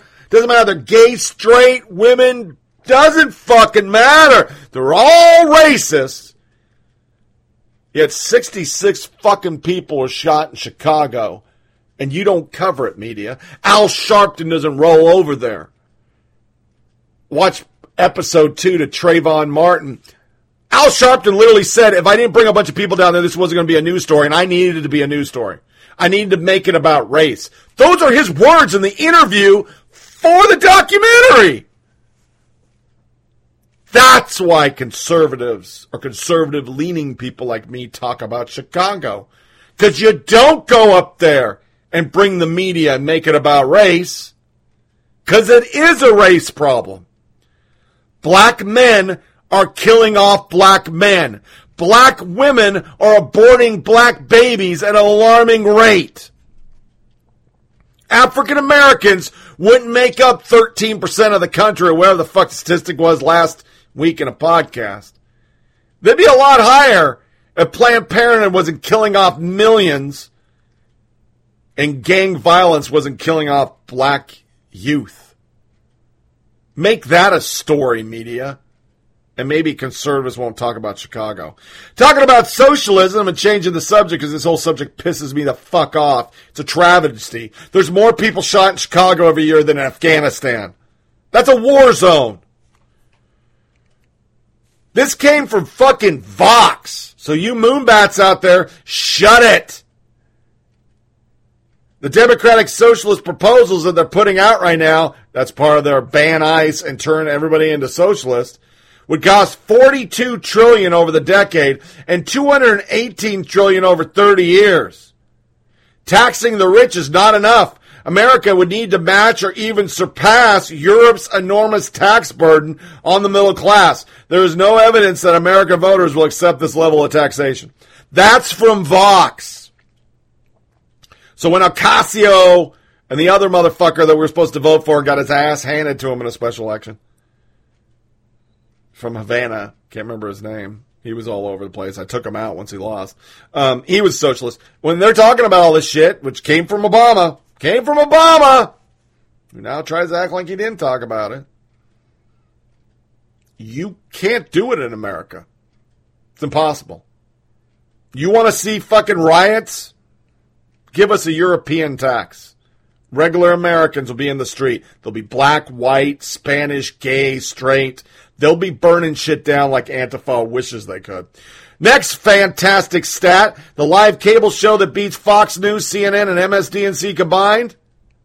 It's Live PD.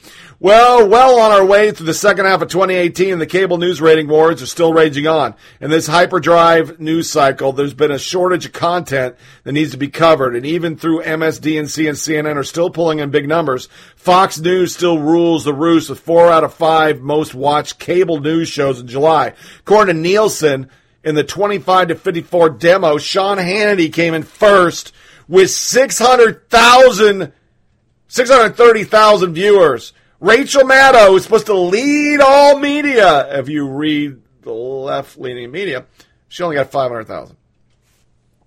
But all that combined doesn't even add up to what Live PD does. They are destroying everybody in the 18 to 49. That's pretty fucking fantastic. I like the show. I don't like Dan Abrams. I wish they'd take him off because he's becoming too political, but I like the show. And our last one before we go into a music break. I mean, today I'm just going to randomly pull a song. I don't even know what it's going to be. Nobody knows. It's just going to be a click. So it might suck. Ford celebrates his 10 millionth Mustang while banking on cars draw. 10 million Mustangs. That's fucking amazing. I've always wanted a 65 Mustang for my baby. Man, she's never going to let me buy it. So let's go to music break. Come back on the other side. We go news, social media nuggets.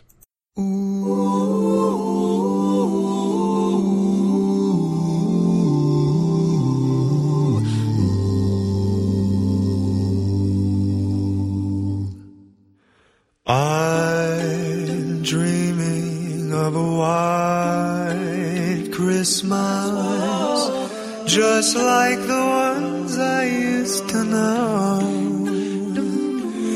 where the treetops glisten and children listen to hear the sleigh bells in the snow. Oh, I'm dreaming of a white Christmas with every Christmas card I write. May your days be merry and bright,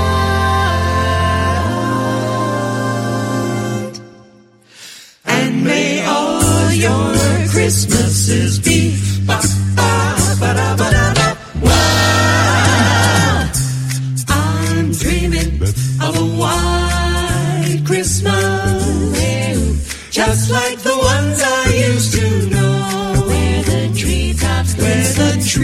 Treetops glisten and children listen to hear the sleigh bells in the snow. Children listen to the sleigh bells in the snow. Oh, I'm dreaming of a white Christmas. With every Christmas card I write. Every time I write a Christmas card, I may your days be merry and bright.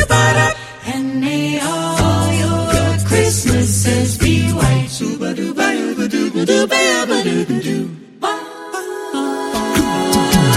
I'm dreaming of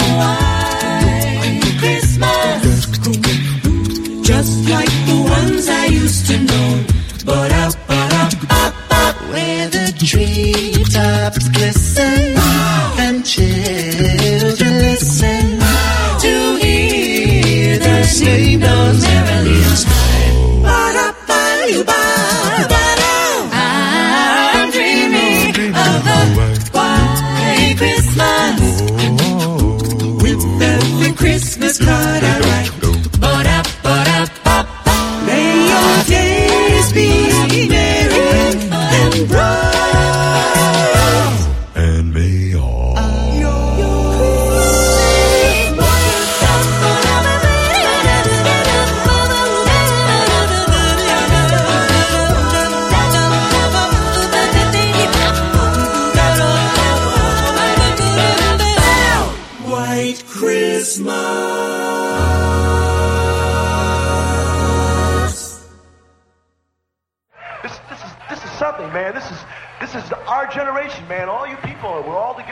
Together. It's groovy. And dig yourselves because it's really groovy. Now it's time for news and social media nuggets. The crazy stuff that makes your host lose his mind. It's a whole new ball game on campus these days, and they call it PC. PC? Politically correct. And it's not just politics, it's everything. It's what you eat, it's what you wear, and it's what you say. If you don't watch yourself, you can get in a buttload of trouble. For instance, We have rights see these too. girls? Choose to choose. No, you don't. Those are women. You call them girls, and they'll pop your figs. Save the whales. Gays in the military now. Free Nelson Military corner. The Army's tested the new Hawkeye 105 millimeter howitzer mobile artillery system developed by Mandus Group, and it's mounted on the back of a fucking Humvee. It's for the 82nd Airborne Division. Looks like them and the 101st will be getting them. It's pretty fucking badass.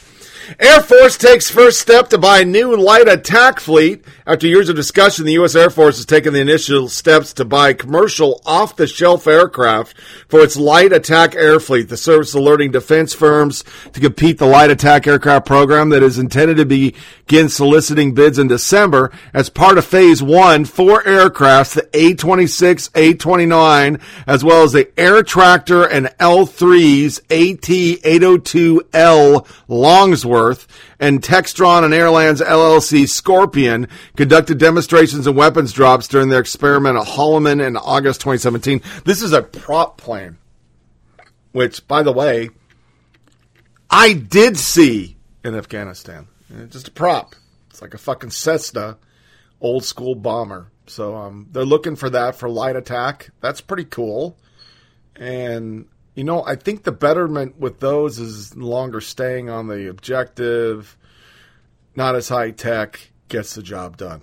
Then there's this shocking news for geocachers, and it's scary. It doesn't look like it pertains to GPS because I would shit the bed. I mean, Afghanistan, we had 8 by 11 maps. You know, we had the big Russian ones, which you couldn't really carry in your pocket. Remember, I was light infantry. And so without my Garmin, I would have been lost. I mean, just seriously lost. The maps were fucking horrible. But the Army, well, I'll just read the article. Kiss your fitness apps goodbye, motherfuckers. This comes from Task and Purpose. Love broadcasting your fitness routine to everyone and their mothers? Bad news, you're a vain bastard. The Department of Defense is cracking down on service member use of geolocation services out of concern for operational security, which means you can no longer digitally flex for your fellow warfighters and their spouses while downrange. According to an August 3 memo from Deputy Defense Secretary Patrick M. Shanahan, released to the public on Monday, DoD personnel are hereby prohibited from using geolocation features and functionality on both non governmental and governmental issued devices. While deployed. Okay, there it is. While deployed. I was reading along. So basically, you won't be able to eight miles in Kandahar perimeter. Can't can't do that anymore. Probably good. I once again, I'm just glad I went to war when we didn't have all this bullshit. No cell phones, no bullshit. It was fuck mags. That was the worst thing we had over there. Fuck mags. We shouldn't have those either. But, you know, hell. That's all we had. Everything else was fucking old school. No phones, no nothing. You're fighting a fucking war. You're not digitally flexing. DOD to send 200 soldiers to fight wildfires as Western State burns. Then I had a huge article about Extortion 17, what really happened on America's deadly day in Afghanistan. And that's the one with all the SF guys that got blood on the sky. Problem with this article and why I'm not going to read it is at the end they mock it. This is once again task and purpose. Um, they mock it for the conspiracy theories. In here they say it's just like people saying that Bush took down the the World Trade Center. That flight, I don't care what you say, that was payback for OBL. It was the same guys they took the fucking flight down. Somebody tipped them. That is not just this article written by an ex-military person who's just a libtard. I can't stand him. Literally portrays there's no way that happened. It did. How did they hit that plane at that time, not knowing where it was going to be? They knew they were going to be in the area. They had to know where the second LZ was because in the story they land one bird one place and they land in a different LZ. Those two fuckers with an RPG were sitting right there. It's not by accident. How do I know? I flew all over Afghanistan. They weren't just random dudes with RPGs. All right, it just didn't happen. So, anyway, that's our military quarter. Let's go to college crazy.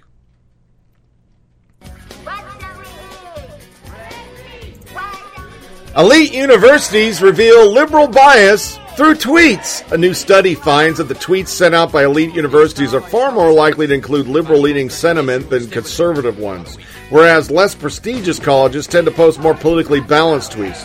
This is like a great article that says water's wet. Yeah, like it's obvious. University of Florida researcher Andrew Selepak, who led the study, says university marketing departments should take notice because perceptions of the partisan bias severely undermine the credibility of higher education.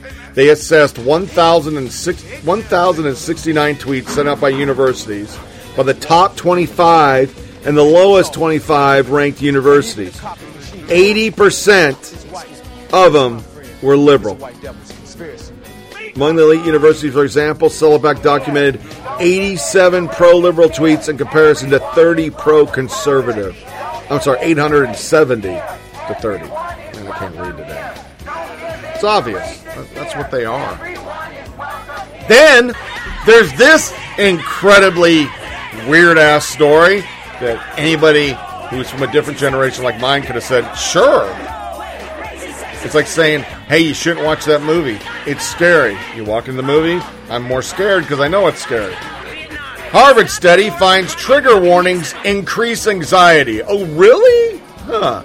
A study conducted by three researchers at Harvard University finds that people actually experience more anxiety and emotional vulnerability, which I no person should. Uh, I'm emotionally vulnerable. Shut the fuck up. Go do some PT or something. Jesus. When given trigger warnings prior to reading disturbing content. The authors caution that further research is needed, however, saying the plan to conduct two additional studies to see whether they can replicate their findings because nobody wants to listen to it. Seriously, people.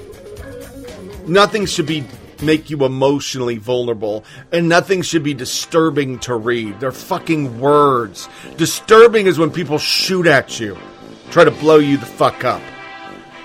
Far left student group creates sanctuary campus scorecard. This is going to be universal. Dig this shit.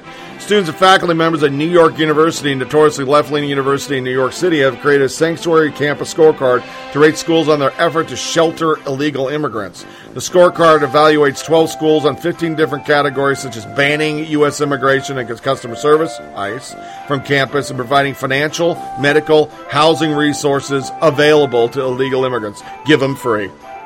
It's all about the free. The Sanctuary Working Group also offers a downloadable version of its logo that people can display to indicate that they support Sanctuary, and we provide a safe space. Um, the scorecard uses letter grade from A indicating substantial measures taken, B half measures, C you suck.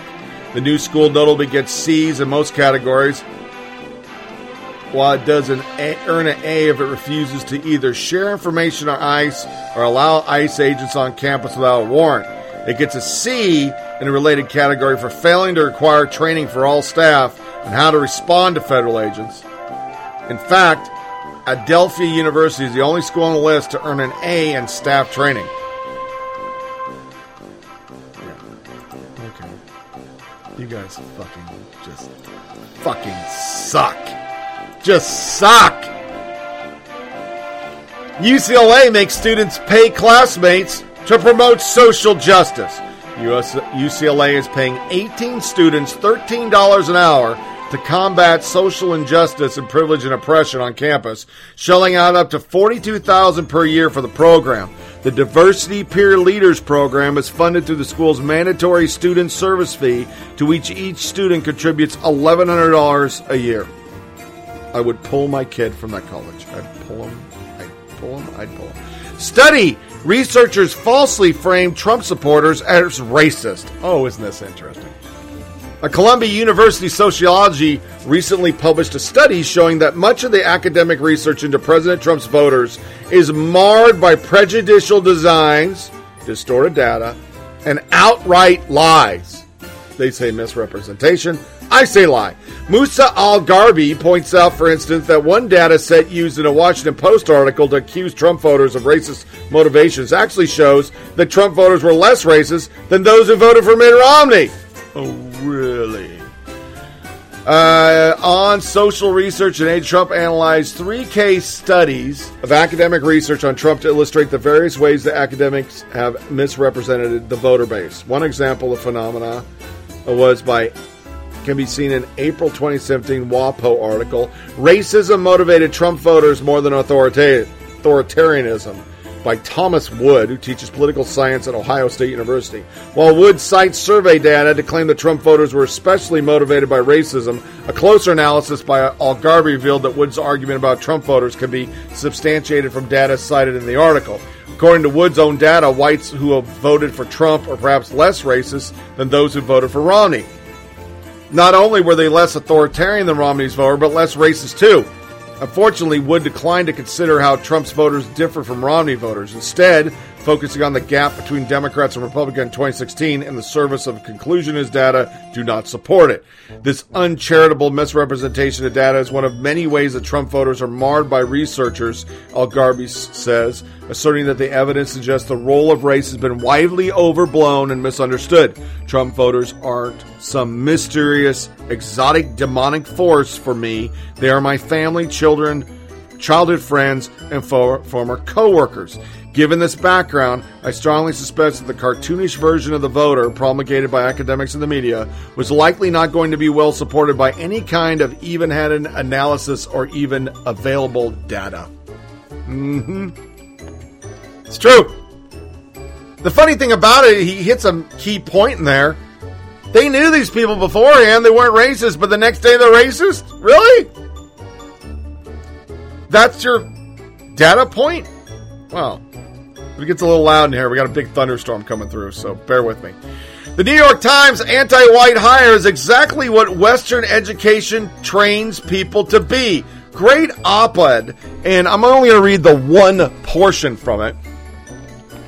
they don't think they need to apologize. Jeong's vicious apology in the New York Times defense for her vicious tweets would make Jacques Derrida sound like a- Aesop's fable. It, it was so twisted and meaningless. It wasn't even an apology, more like a justification for her tweets.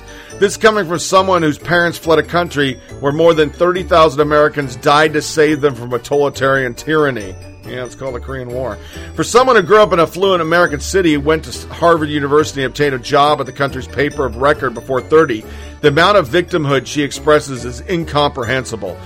The life Jeong has, refugees fleeing North Korea would give up an arm to get. However, it is not difficult to understand. It is actually very simple. Jeong's tweets are not stupid. It is not just a per- per- performative art by an affluent urban middle class imbecile, a way of signaling in group communication to people of similar economic and ideological bents. Jeong didn't tweet she hates white people because she wanted to be accepted among a certain section of society where rhetoric like this is a common way of bonding. She channelized a very common idea among certain university circles.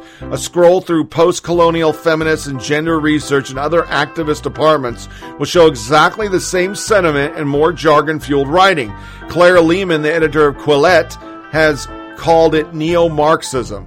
When American Sociological Association President Eduardo Bonilla Silva, if you got a hyphen name, you're a douche, bizarrely advocates equality of outcome and writes that to fight colorblind racism, blacks in the rallies would be the core of a new civil rights movement demanding equality of results. One should know the education system of the West is broken beyond repair, and due to a handful of disciplines, Jeong didn't just appear in a vacuum. It's true. I mean, every week I'm reading these stories. This this is how they're raised. So really, she's just parroting what she learned in college. But it still comes down to the fact that she's a Korean American. And even though South Korea is pretty badass, she has it pretty good here and she knows it. Mayor blames Trump for black doll hung in playground. Reverend, here's who actually did it. Yes, another story like this. And yet another example of why public figures should wait a little bit to learn the actual facts before they attempt to use the situation to score cheap political points. Philadelphia Jim Kenney, the guy who did the Happy Dance after Sanctuary passed. Mm-hmm. You should see the video. It's disgusting and the guy who just let somebody rape a little girl because they didn't want to hand him over to ICE, attempted to blame Donald Trump's hateful rhetoric for a black doll found hung in a city playground. Now the true culprits have been discovered, Trump supporters are asking Kenney when he'll issue an apology to the president. It'll never happen. Last week, law enforcement was called about a black doll that appeared to be hung in effigy from a telephone wire at Philly Weccacoe Playground, which is the original burial grounds for a local Mother Bethel AME church. Within a few hours, the doll was removed. Meanwhile, the outrage came fast and furious, including the mayor, who quickly issued a statement sickened by what took place today at Weccacoe Playground. This despicable act shows how far this country has fallen when people are inspired by hateful rhetoric. We'll do everything we can to bring those responsible to justice. While he avoided mentioning Trump's name in the tweet version of the statement, Kelly's first statement, Kenney's full, st- full statement, which he admits was written while the investigation is still underway, made clear that he blamed the racially charged display on the hateful rhetoric of the president. Although the investigation is still underway, I want to immediately condemn this despicable act. It demonstrates how far this country has fallen when people are inspired by the hateful rhetoric of our president. And it's particularly disgraceful to make a sacrilege out of the sacred burial ground where thousands of African Americans are in- interred. The city will do everything in its power to bring the people responsible justice the disgusting act. But, as CBS Philadelphia learned within a day, it appears that Trump's hateful rhetoric had nothing to do with the disturbing display. Reverend Mark Tyler, one of the first to see the hanged doll, initially posted on Facebook that sadly he was not surprised to see it. For a person of color in this country, I would say there's really no place I would go and say, oh, in this place, I know I'm safe. It's just not been my history. But in an update to the post, post, Tyler revealed who actually did it. A group of kids, black and white, under the age of 13, who just wanted to creep people out. Some young children came forward and confessed that they actually did it. Believe it or not, these children were under age of 13. They were black and they were white and they live here in the neighborhood. He said in response, Trump fans have been asking Kenney, when are you going to follow up and apologize? When will the Reverend take away, I know there's no place in America I'm safe because I'm black? But let's let's be honest. That's democratic politics. They believe if I go up on a stage and I tell people, "Hey, I'm going to improve your jobs. What have they done for you lately? I'm going to improve unemployment in the black community like Donald Trump did." They don't think they can win that way. So they pander to them in the worst possible way about race relations instead of just telling the truth. Maybe someday their approval rating will increase like Trump's has from 13 to 35 this week. 35% approval. That's a huge increase. That's 22%. And it's not because he's going up every day pandering to African Americans, he's just improving the economy. Then this beautiful fucking piece of shit. And wondering why we have hateful rhetoric in the country. Of Anne Frank play replaces Nazis, wait for it, with ICE agents. Yes, because that's the same thing. Immigrants are fucking gassed every day in America, right? Wrong? Really? Oh, I wouldn't tell that in the media. Teen Vogue makes a roundup of disgusting. They're now pushing the Lady Parts Justice League, and they're basically saying in their article, hey, it's fun to talk about abortion. Abortion is fun. Yeah. Okay. That that's no. That's no. It's a big no. Massachusetts joins the states as stupid. Massachusetts fails to ban therapy for unwanted same-sex attraction. They literally tried to pass a bill that was going to ban religious institutions from trying conversion therapy, is what they called it. But it didn't pass, even in Massachusetts, which is pretty fucking liberal. So, huh. No comment on it. I don't think you conversion therapy anything. I think if you tell kids don't be gay, don't be transgender, they're going to go be gay and transgender. There are kids that are gay. A lot of them are doing it for fads nowadays. That's what the polls show. Judge sued after denying name change for three transgender adolescents. The families of three transgender teens are suing an Ohio judge in federal court because he denied the request for legal name change. Probate and juvenile court judge Joseph W. Kirby has allowed adults identifying as transgender to legally change their names, but has denied all transgender minors' requests since March of this year, according to the lawsuit. A magistrate of the same court has granted the name change request to one transgender minor this year. The lawsuit alleges that Kirby has instructed that all name change applications for transgender person be assigned to his docket for a hearing. Notice that name change applications are typically heard by a magistrate judge. Judge Kirby has not conducted any name change hearings for non transgender individuals, the lawsuit states. The lawsuit also alleges that Kirby has demonstrated animosity towards transgender adolescents seeking a name change without any rational basis. The lawsuit claims Kirby has ignored evidence presented by the parties from the medical professionals suggesting that the name change is the best interest of the child, appearing unwilling to accept the view of the professionals that gender identity may be expressed by adolescents. He goes on to say in this article, he does it till he waits till they're fully grown. That's the way it should be. And these parents that are doing this are part of it. The article goes on to say the lawsuit's about bullying. Dyer was like, oh, gee, shut the fuck up. Kids bully anybody that's weird. Goth kids used to get bullied. Nobody went out and said, we must protect the goths. But then our money shot is GLAAD. We knew with all this crazy fucking shit, we were going to hear from GLAAD about transgender rights. Hollywood not trans inclusive. The New York Times estimates transgender people make up 0.6% of the adult population. This doesn't stop activists from bashing Hollywood for not catering to them. GLAAD and 50-50 by 2020, led by Jill Soloway, creator of Transparent, an Amazon series starring a man playing a transgender woman, got four dozen production companies, talent agencies, film studios, and advocacy groups to show their support for expanded LGBTQ EIEIO co-sign for representation, calling on Hollywood to use its soft power to tell authentic stories, according to Variety. Inspired by the outrage of Scarlett Johansson cast as a trans man the movie Rub and Tug, the group wants Hollywood to stop casting cisgender actors, and if they don't, they need to go to shit and hell in a handbasket.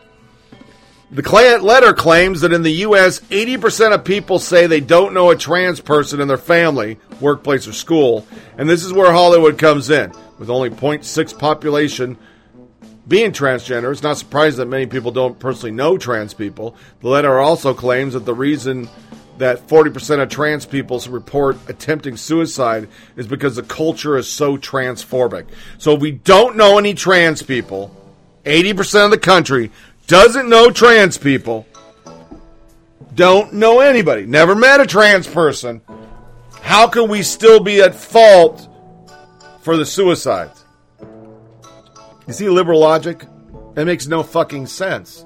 If I don't know a trans person and our society's so anti trans because we don't know any trans and we answer stupid polls like this and the next one that's about to be talked about, how can you blame us for that? Could it be it's gender dysphoria, a mental illness? Yeah. But facts. Facts get in the way, folks. Facts are just facty. Get those facts out of here. Zena Vargazalova is our next story. Late last month, wrote a piece for them about the results of two studies by two Canadian researchers that showed that the vast majority of cisgender people, those who identify as their biological sex, would not consider dating a trans person. And that it's just another example of the discrimination trans people suffer. Of 958% of the study, or participants in the study, only 12% said they would consider dating a trans woman or a trans man. Vagaranova writes, the high rates of trans exclusion for potential dating pools are undoubtedly due to, in part to cis normativity, cis sexism, and transphobia. All of which leads la- back to the knowledge about transgender people and their bodies, discomfort with these unknowns, and fear of being discriminated against the proxy of one's romantic partner. It is also possible that at least some of the trans exclusion is due to the fact that for some people, sexual orientation may not be just about a partner's gender identity, but attraction to specific body types and or judgments of reproductive capabilities. Well, admit this is the first time we've ever seen the word six sexism in print. Farad Maifa of Decision Desk HQ, an obvious transphobe, had a few observations. His tweet Virtually all heterosexuals exclude trans folks from their dating pool. I think I see the problem here. It's your fault transgender people have mental and emotional problems because you won't date them. Now, there's a winning pitch if I ever heard one. Reality rears its ugly head at the end of this paragraph, but the first part is a wily coyote 20 feet off the cliff edge and just about to look down feet of death defying insanity. All of which leads lack of knowledge about transgender people in their body. Something tells me it's not lack of knowledge that's the issue here, but that possibility it's literally incomprehensible to this person. If your definition of trans equality is heterosexual people making no distinction between trans and non trans people in who they date, the long way to go will take you well past the health heat date of the universe. The entire premise of this article is perverse and counterproductive. No one is obligated to date someone. Telling cis people they're discriminating by refusing to date trans people is a sure way to alienate them from your cause. We all know what it means by date here, which is exactly why this sort of discrimination exists. But the author can't admit that. Alas, sexual dysmorphism is a thing even in humans. You're not going to get rid of biology that's easily try as you might, you're not going to get rid of biology. Somebody tweeted, Old busted. The heart wants what it wants. New hotness. Have you really tried being attracted to people you aren't attracted to? It's biology. It's human nature to go after attractive people. If you're a person trying to make yourself something else, it's just a real. I mean, I'm sorry. I married a woman, and it might sound like I, I didn't think this out. I was in love with her, but she's pretty when she wakes up. She doesn't need eight coats of makeup. She doesn't make need fake titties. She's just a beautiful woman. That's what I was attracted to. That's what my heart wanted. But once again, going back to the previous article, if 80% of the people in this country have not met the 0.6% of the country that doesn't know what gender they are, how will I ever know that I'm attracted to them? I've never met one. It's most of us, once again, are going into Walmart like I am today with the grocery list, not taking stock in, ooh, they're gay. Ooh, is that a guy or a girl? Let me go ask him. Most of us don't know we pass transgender people because we don't give a fuck. But to say we're cis normative, you can make up all the disparaging terms you want. Normal is in your normative. Normal.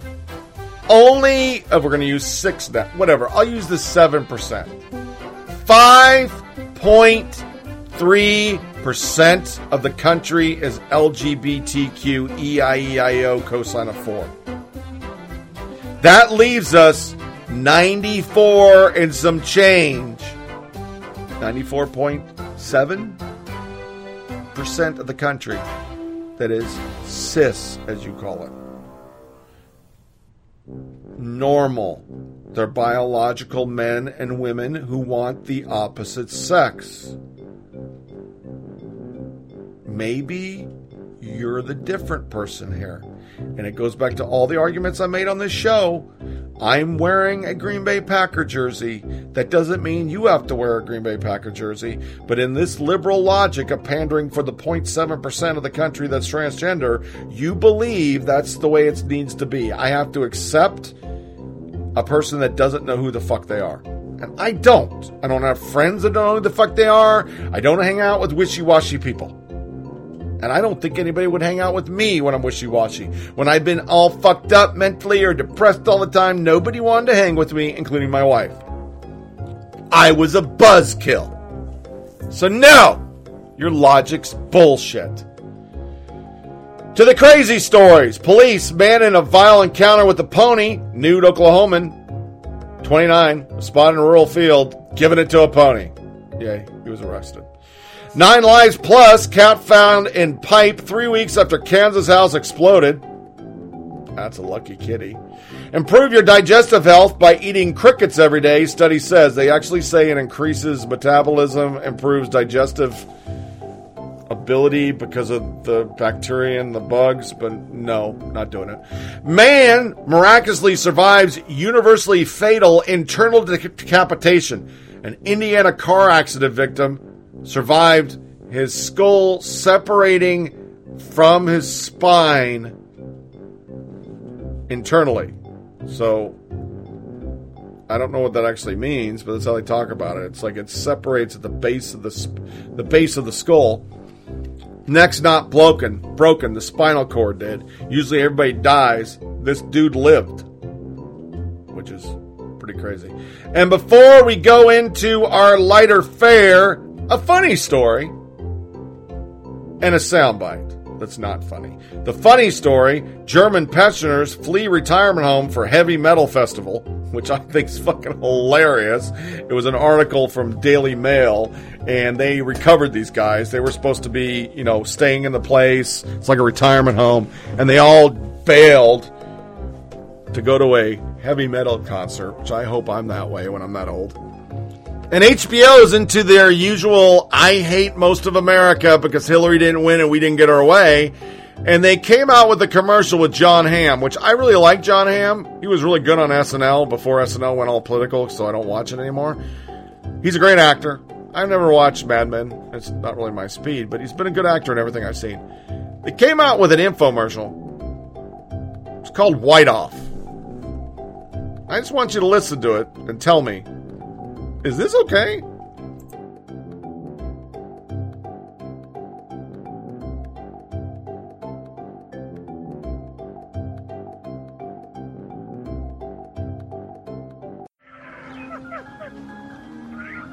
Ferguson officials responding to a scathing. Do you suffer from white thoughts?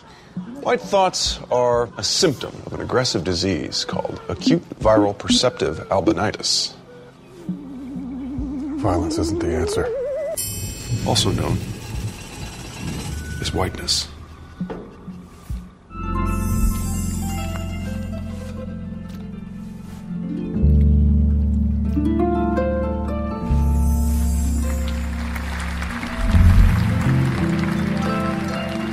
The whiteness virus targets healthy, culturally, and ethnically specific cells Italian, Irish, Scandinavian, etc., and what have you. The albinitis then attacks and destroys any cultural or ethnic specificity using an arsenal of fake holidays, 17th century aristocratic class warfare, the one drop rule, and Elvis. Luckily, we have a cure. White Be Gone. I did nothing, yo. For what? I'm going for what? What did I do? I ain't do nothing. Who the fuck that sold me to? My thoughts get cured by white be gone.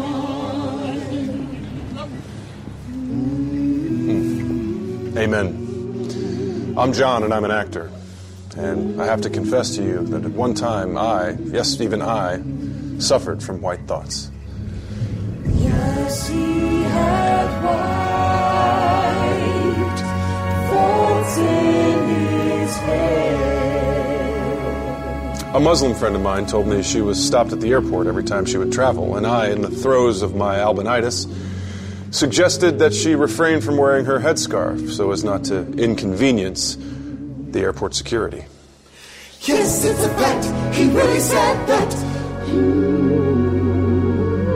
You see, I know from firsthand experience to be plagued by white thoughts can be deceptively euphoric because it gives victims of whiteness a profound sense of identity and purpose, as well as an unbridled populist political power. Uh, white thoughts can be deceptively euphoric as they give victims of whiteness a profound sense of identity and purpose, as well as unbridled populist political power. Uh, now, the root, uh, the uh, John, is everything all right? yeah, can we just uh, John, is everything all right? uh, yeah? Can, I'm sorry. Can we just can we cut for one second? Everything all right? Yeah, sorry. Uh, it's fine. No, no. Give me give me one second. Thank you so much. Uh, I know we talked about this, and I don't really want to belabor the point, but Yeah, I'm with it. Um, well, it's just I know you know we sort of talked about uh, the spectrum of ethnic identity sort of subsumed in whiteness, and you know I'm not exactly you know white white. I'm more of a John, Irish. I, I empathize. I understand. I hear you. Good, good, because I don't want to. But you aren't here because of your relative cultural proximity to the whites. You are here because the people that call themselves white, those victims, for whatever reason, they trust you and that beautiful beige face of yours. You see, drunk with whiteness, stumbling in their stupor, you have what it takes to sober them with that bullish sincerity in your spirit. They need you. Help them.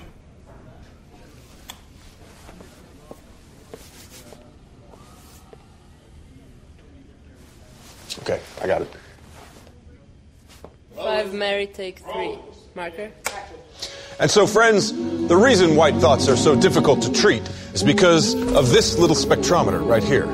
No matter where your white thoughts fall on the spectrum, from burning crosses and wearing sheets, to engaging in the secret suspicion that your Guatemalan housekeeper holds some sort of grudge against you, to sitting there comfortable on your laptop watching this infomercial, saying out loud to yourself, None of this applies to me. I read Noam Chomsky. I'm not racist.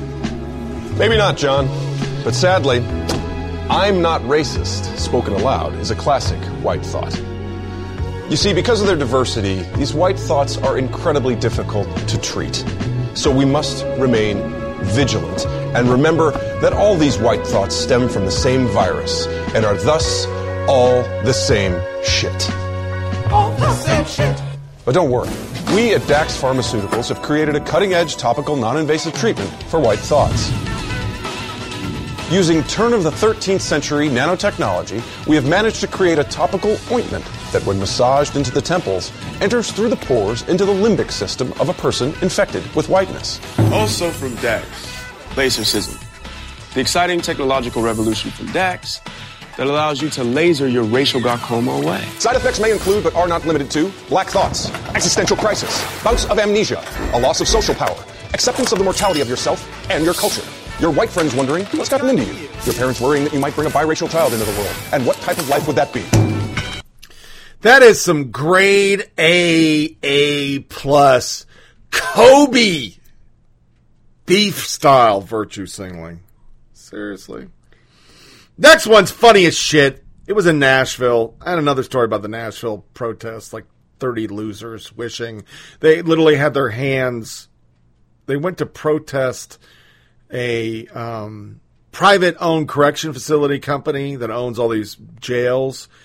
And they literally cemented their hands into barrels of concrete so that they couldn't be carted off. Um, they, they were carted off. They even had a tripod because they said that's the best way to protest because cops can't take you down. And the cops drove up drove up with this vehicle specifically made with a extending ramp that they just walk up and snatch motherfuckers off the tripod. So it was really funny. But this is just hilarious. Some kumbaya, wanna folks sing off the the police are bad with Antifa, and this lady just started all wrong for these people because you said not all cops are bad. Listen to how that worked out. Other cities. Black lives matter. Black lives matter. Black matter. Black lives matter. Black lives matter. Black lives matter. I'm against private Black prisons. I'm against cop Black brutality. I'm against Black brutal people in ICE. Black lives They do, matter. and that's partly Black why I brought these matter. songs. There is no peace between black people and police. You should have learned not to say that when you stepped up to the lady. I'm sorry. We're not going to don't like need to give that. me a hard time, like- but as a person now of color, I she's say fuck that. she's If not if they don't let me. She's gonna, no, they're, they're quiet now. She's gonna say- All right, this is a song about the private prison system. It's messed up, including ICE. It can be lucrative, selling cells where people live. You can profit off them while they're doing time. Yeah, they, they got a problem with opposing views. It's a whole generation of kids now. It's kind of sad when you think about it. These people are really, really fucked in the head because someday they're going to get out of this mode and try to go to a regular workplace and they're going to talk like that. They're going to get fucking fired. If you can't listen to other people, you really, really have a problem. And the whole premise of all cops are racist. All cops are bad. All ICE are Nazis. All ICE. Uh, there's one in here where I don't think I played it where um, they are part of the slave recovery team. That was literally said on MSNBC that ICE agents are Nazi slave recovering people. Two separate historical figures that are really bad. They're running out of things to say to to to ramp this up, but not all people are anything. Not all black people are away or all white people. And when your worldview is reduced down to that, you- really have problems. Like our next soundbite. NRA sent out some undercover people at a gun protest. Uh, these people, it's once again, I always say it, it's like me going out and protesting uh, soccer. I don't know anything about soccer. I wouldn't do this. But all these liberal fucking moonbats, that's not important to them. It's just not important. I don't have to know shit about anything. I just know I'm outraged. Yes, a gun is absolutely what's necessary. I think that we need to start from scratch with the whole gun issue. You know, we, we have to think that it's okay to kill an intruder into their house. People who think that it's okay to kill an intruder into their house. You know, if, if, a, if, a, if a intruder in your house came before a judge, they would not get the death penalty. Mm, wouldn't happen.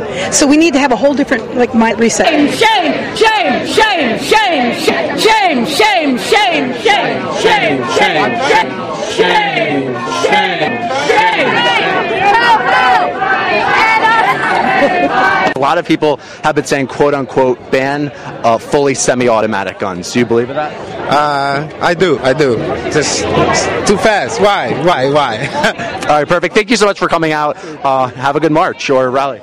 I'm Linda, and I agree with banning fully semi-automatic guns. Definitely. What's a AR-15? From my understanding, anything that has automatic loading and refiring is something that can kill more people more quickly.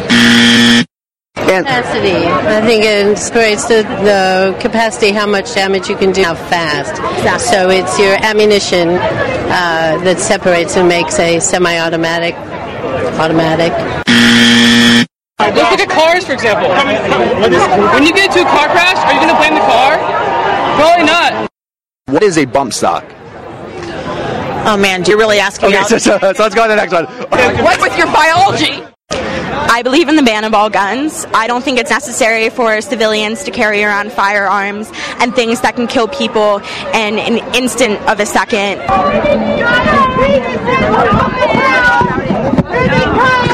Burn your giant penises for the whole world to I do. I don't think civilians need guns at all. Do you have anything to say? I did.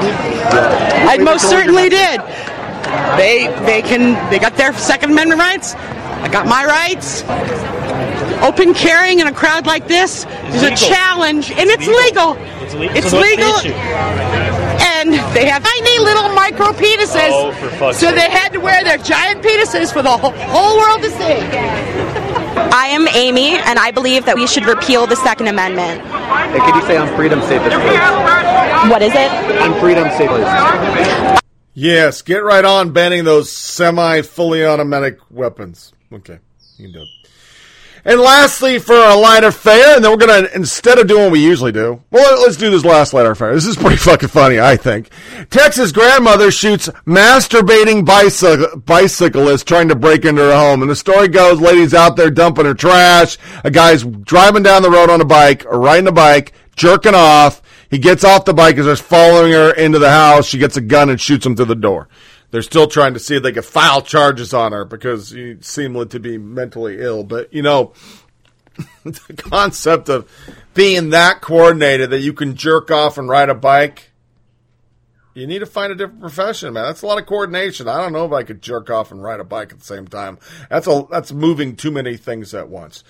Usually I end with a good op-ed, serious subject, something to send us off politically. Today we're not going to. I used to make this a real section in the middle of politics, but I decided to put it on the back end, end on a happy note. And for those that are not into either one of my football teams, you can ignore it. But I'm wearing a Jordy Nelson jersey because I am still in mourning that we got rid of Jordy. So we're going to start off with my reviews of the Green Bay Packers and the Oregon Ducks, starting with my beloved Packers.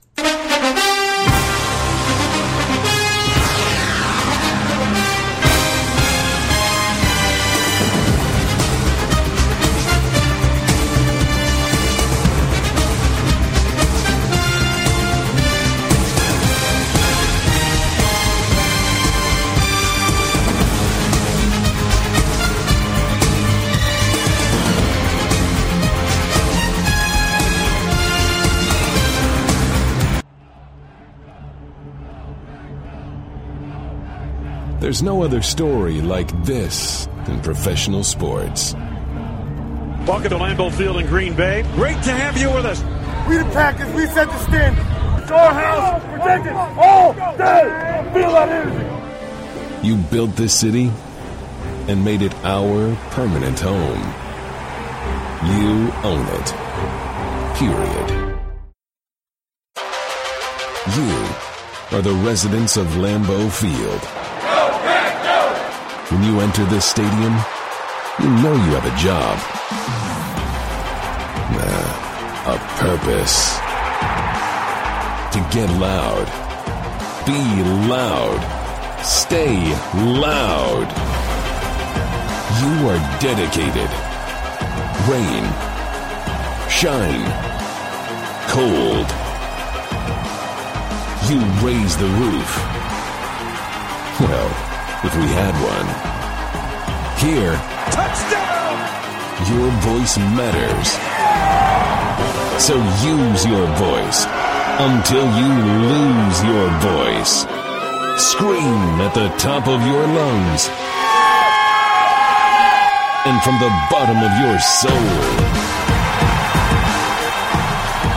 For your passion, for your pride, for your Packers. Let's get to it. Let's get loud, Lambeau. So up front, I don't think we're going to go Pack Go this year. I, I, I am putting us at ten and six. Schedule looks like the Bears and Vikings at home. We'll lose to the the Vikings. We'll we'll lose. Skins um, at home. Um, at the Skins, sorry, at home to the Bills. At Lions, which we're going to lose that one. Home to the Niners. Got the bye week in week seven, which is pretty good. At the Rams, we're going to lose. Have the Dolphins at home. Uh, Seahawks away. Vikings at the Vikings. Going to lose that one. Cardinals. Falcons at home, but I still have us losing that game. At Bears. At Jets. And home to Detroit, where I think we will win. So we're going to lose the Vikings twice, lose to Detroit once because we always do.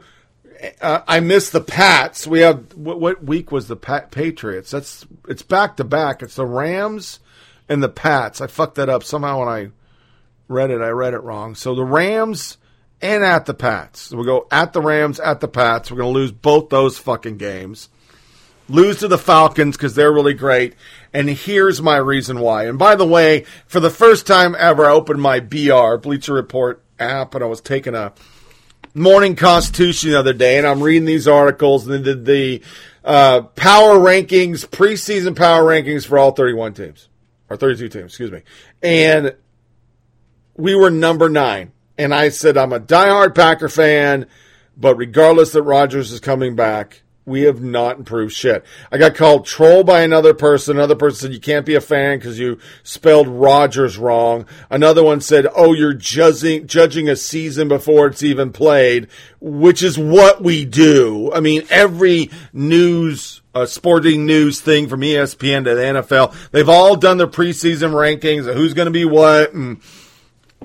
NFL Network gets down to the fucking nitty gritty where everything mathematically comes out. I mean, literally, if you say somebody's going to be 11 5, it offsets so that every game between all 32 teams comes out to be what it should be. A lot of people don't do that. A lot of people like Rich Gannon just say, well, they're going to be 11 5, they're going to be 11 5, and it doesn't add up mathematically. But it's what we do, sports fan. And mine is grounded on reality. That's why nobody wanted to do it. They just attacked me like it was a politics and went crazy. And I did my screed of I hate the fucking internet. If it isn't politics and liberals batching you, it's crazy sports fan losing their fucking mind because somebody has a goddamn opinion. And my opinion's based on reality. What have we improved as Packers? We have running back by committee. We got rid of our number one wide receiver, which makes Adams our number one now, and he was our number two. So Adams last year was facing number two DBs. Now he's going to face number one. Automatic down production. Cobb is slowing down, and we have four fucking wide receivers that are all fucking roo- rookies. Just the day that I got dogged online, Aaron Rodgers said, worst card section we ever had. Young wide receivers suck dick. Eh, he didn't say like that, but that's what he meant. They just sucked. Then you go on the defensive side of the ball. Matthews is lagging. Ryan ain't doing good. Fackrell never really panned out last year. He's like a scrub player. We bring in Wilkerson, who's okay. He wasn't like a barn burner, but the Jets didn't want him. That's why they got rid of him, and we got him. We bring back two DBs, Davon House and Tramon Williams, who we didn't think enough of to keep and brought them back as our veterans. We have King, who's a stud, but he missed most last year because he's fucked up. So really, this is his first full year. And two rookie DBs that are great, but they're rookie DBs. So if you look at the season as a whole as a Packer fan, the moment Far, uh, what's the difference? Rodgers went down. We were exposed. That defense sucked. It's a big difference playing defense when you're up by a touchdown, two touchdowns, three touchdowns. But when you can't produce offense, the defense is shown for what it is. We were the 31st defensive for passing. I think 26th for running. We sucked. And even though you brought in a new coach for the defense, Pennon, that usually spells rebuilding year, correct? It is like they're just going to pick up the new defense and run with it. It's new way of playing defense. But we've been bad for a long time. And in my Twitter screed or my Facebook screed, whatever the fucking bleacher bar, I think it's Facebook. Folks, my entire adult life has been based on the Green Bay Packers have a legend of a quarterback we can always win. But when I look at it after last year's anthem protesting and Rodgers was out talking more shit about the anthem, how it brought people correct, we love the military, fuck you if you don't agree with me attitude. That was a big interview during a media day and I was just like, oh, shut the fuck. I don't want to hear about anthems. Stay in the locker room if you hate the flag. Just stay in the locker room or stand and shut the fuck up.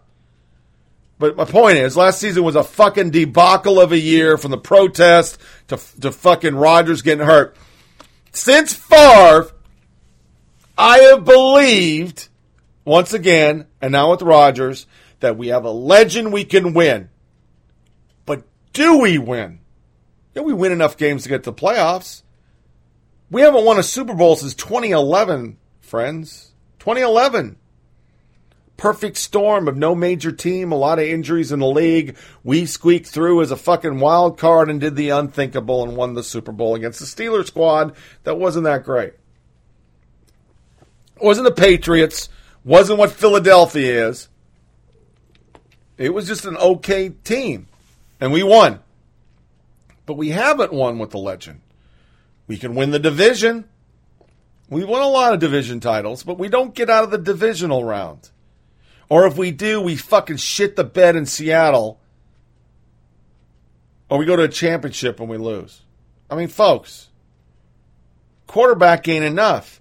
And the worst part about all this for the Packers, you're about to hand the pen and the checkbook to Aaron Rodgers. It's not going to get better.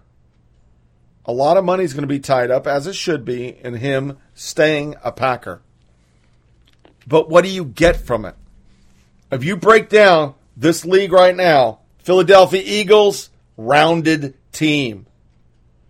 Minnesota, I hate them motherfucking purple wearing sons of bitches, Vikings. That's a fucking team.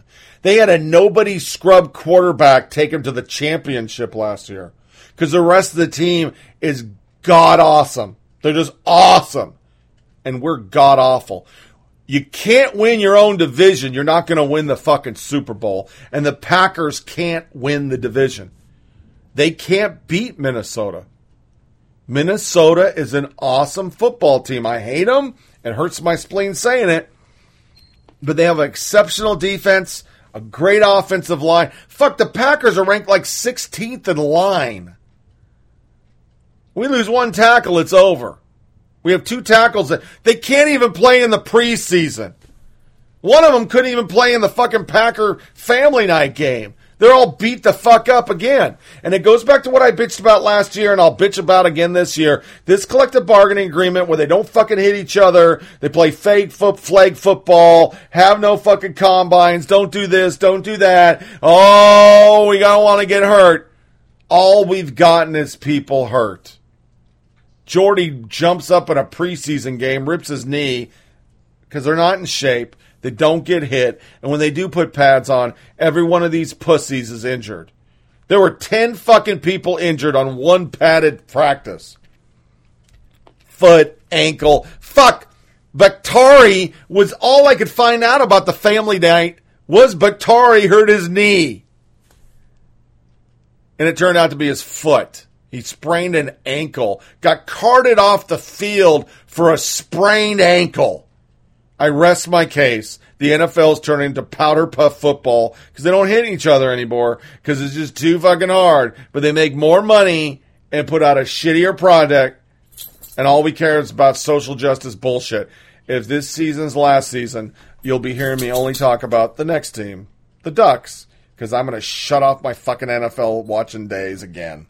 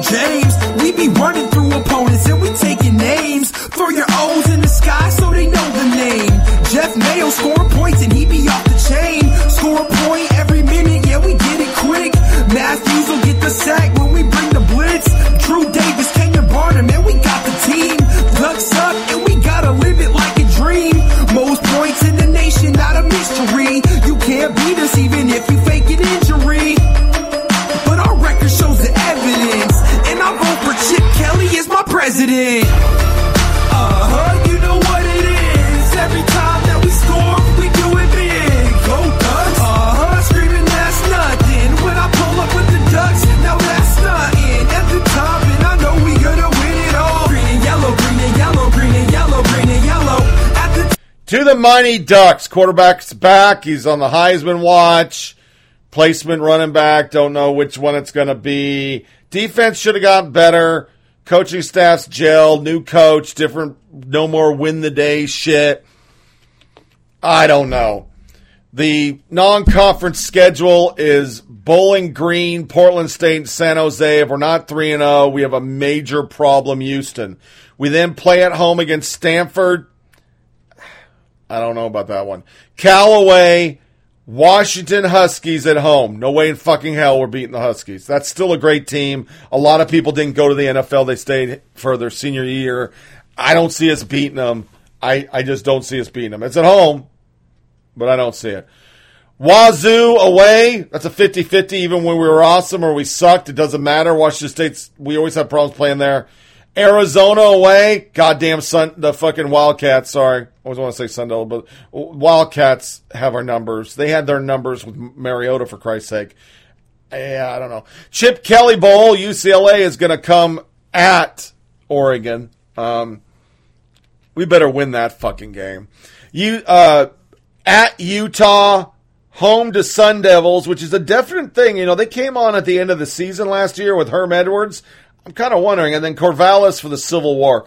I think the Ducks are going to end up just like they did last year. I think they're going to be eight and four. I think that's how it's going to work. We're going to lose to Stanford. We're going to lose to Washington. We're going to lose to Washington State, and we're going to lose to Arizona, and we're going to go to the Poulan Weed Eater Bowl or some shit. I just don't see it um, turning around that much. It's no different. Both my teams wear green and yellow. Well, Oregon wears chartreuse and fucking crayon boxes I didn't fucking have. Um, but they have the same problem. They don't have defense. I mean, they just don't. They just don't. The, the best defense we ever had we lost to fucking Auburn in the national championship game. After that, you know, you saw Ohio State pummel the fucking shit out of us up the middle with that fucking freak Ezekiel Elliott or where the fuck is Ezekiel Elliott? I hate that motherfucker with his weird ass smile. Just I hate that dude. I fucking hate him. I hate him more now as a cowboy because he runs all over the Packers. I, I just don't. I don't see him turn around that good. And I could be totally wrong. There are people saying they're going to be better. I think they are ranked in the preseason top 25, but I, I just don't see that big of a turnaround. It's, it's, you know, amazingly similar between the Packers and the Ducks last year. You take the quarterback out and sweet Jesus, it's rough. And for the Ducks, it's been since Mariota left. They have been just shown that the defense is built for speed and it doesn't work when you're down by two touchdowns. You can't catch up. Um, from what I have discerned, they're still going to play the blur offense, but it's going to be a little slower, more pre snaps, get them to the line, tie them up so they can't do substitutions. But it's going to be a slower offense than before. But it'll be interesting to see um, how Herbert does this year. There's a lot of hype for this guy. I guess he grew a lot. He's 6'5. He's a beast. He looks like a Cam Newton, kind of like Mariota. Um, if he stays healthy, there's a shot, and we already stacked the deck with three powder puffs up front.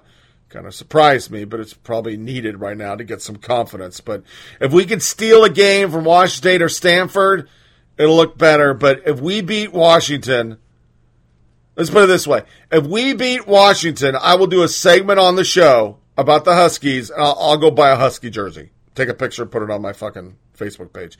I just don't see it happening. The Huskies are a really good team.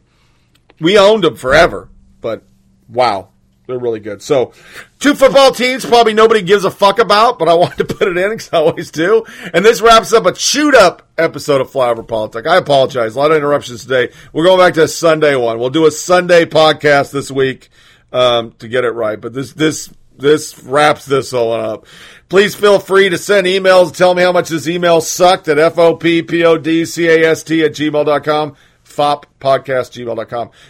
You can get this show on SoundCloud, Podcast Addict, TuneIn Radio, Google Play, iTunes, Blubrry, and Stitcher. Remember, to check out the Flyover Politic webpage at F-O-P-P-O-D-C-A-S-T dot com, foppodcast.com. It's a theme. See links to feeds for the show, links to our Facebook page, and email us. There you'll see a link to every episode on the episode release page. Next podcast, I'm going to shoot for a podcast on the 12th.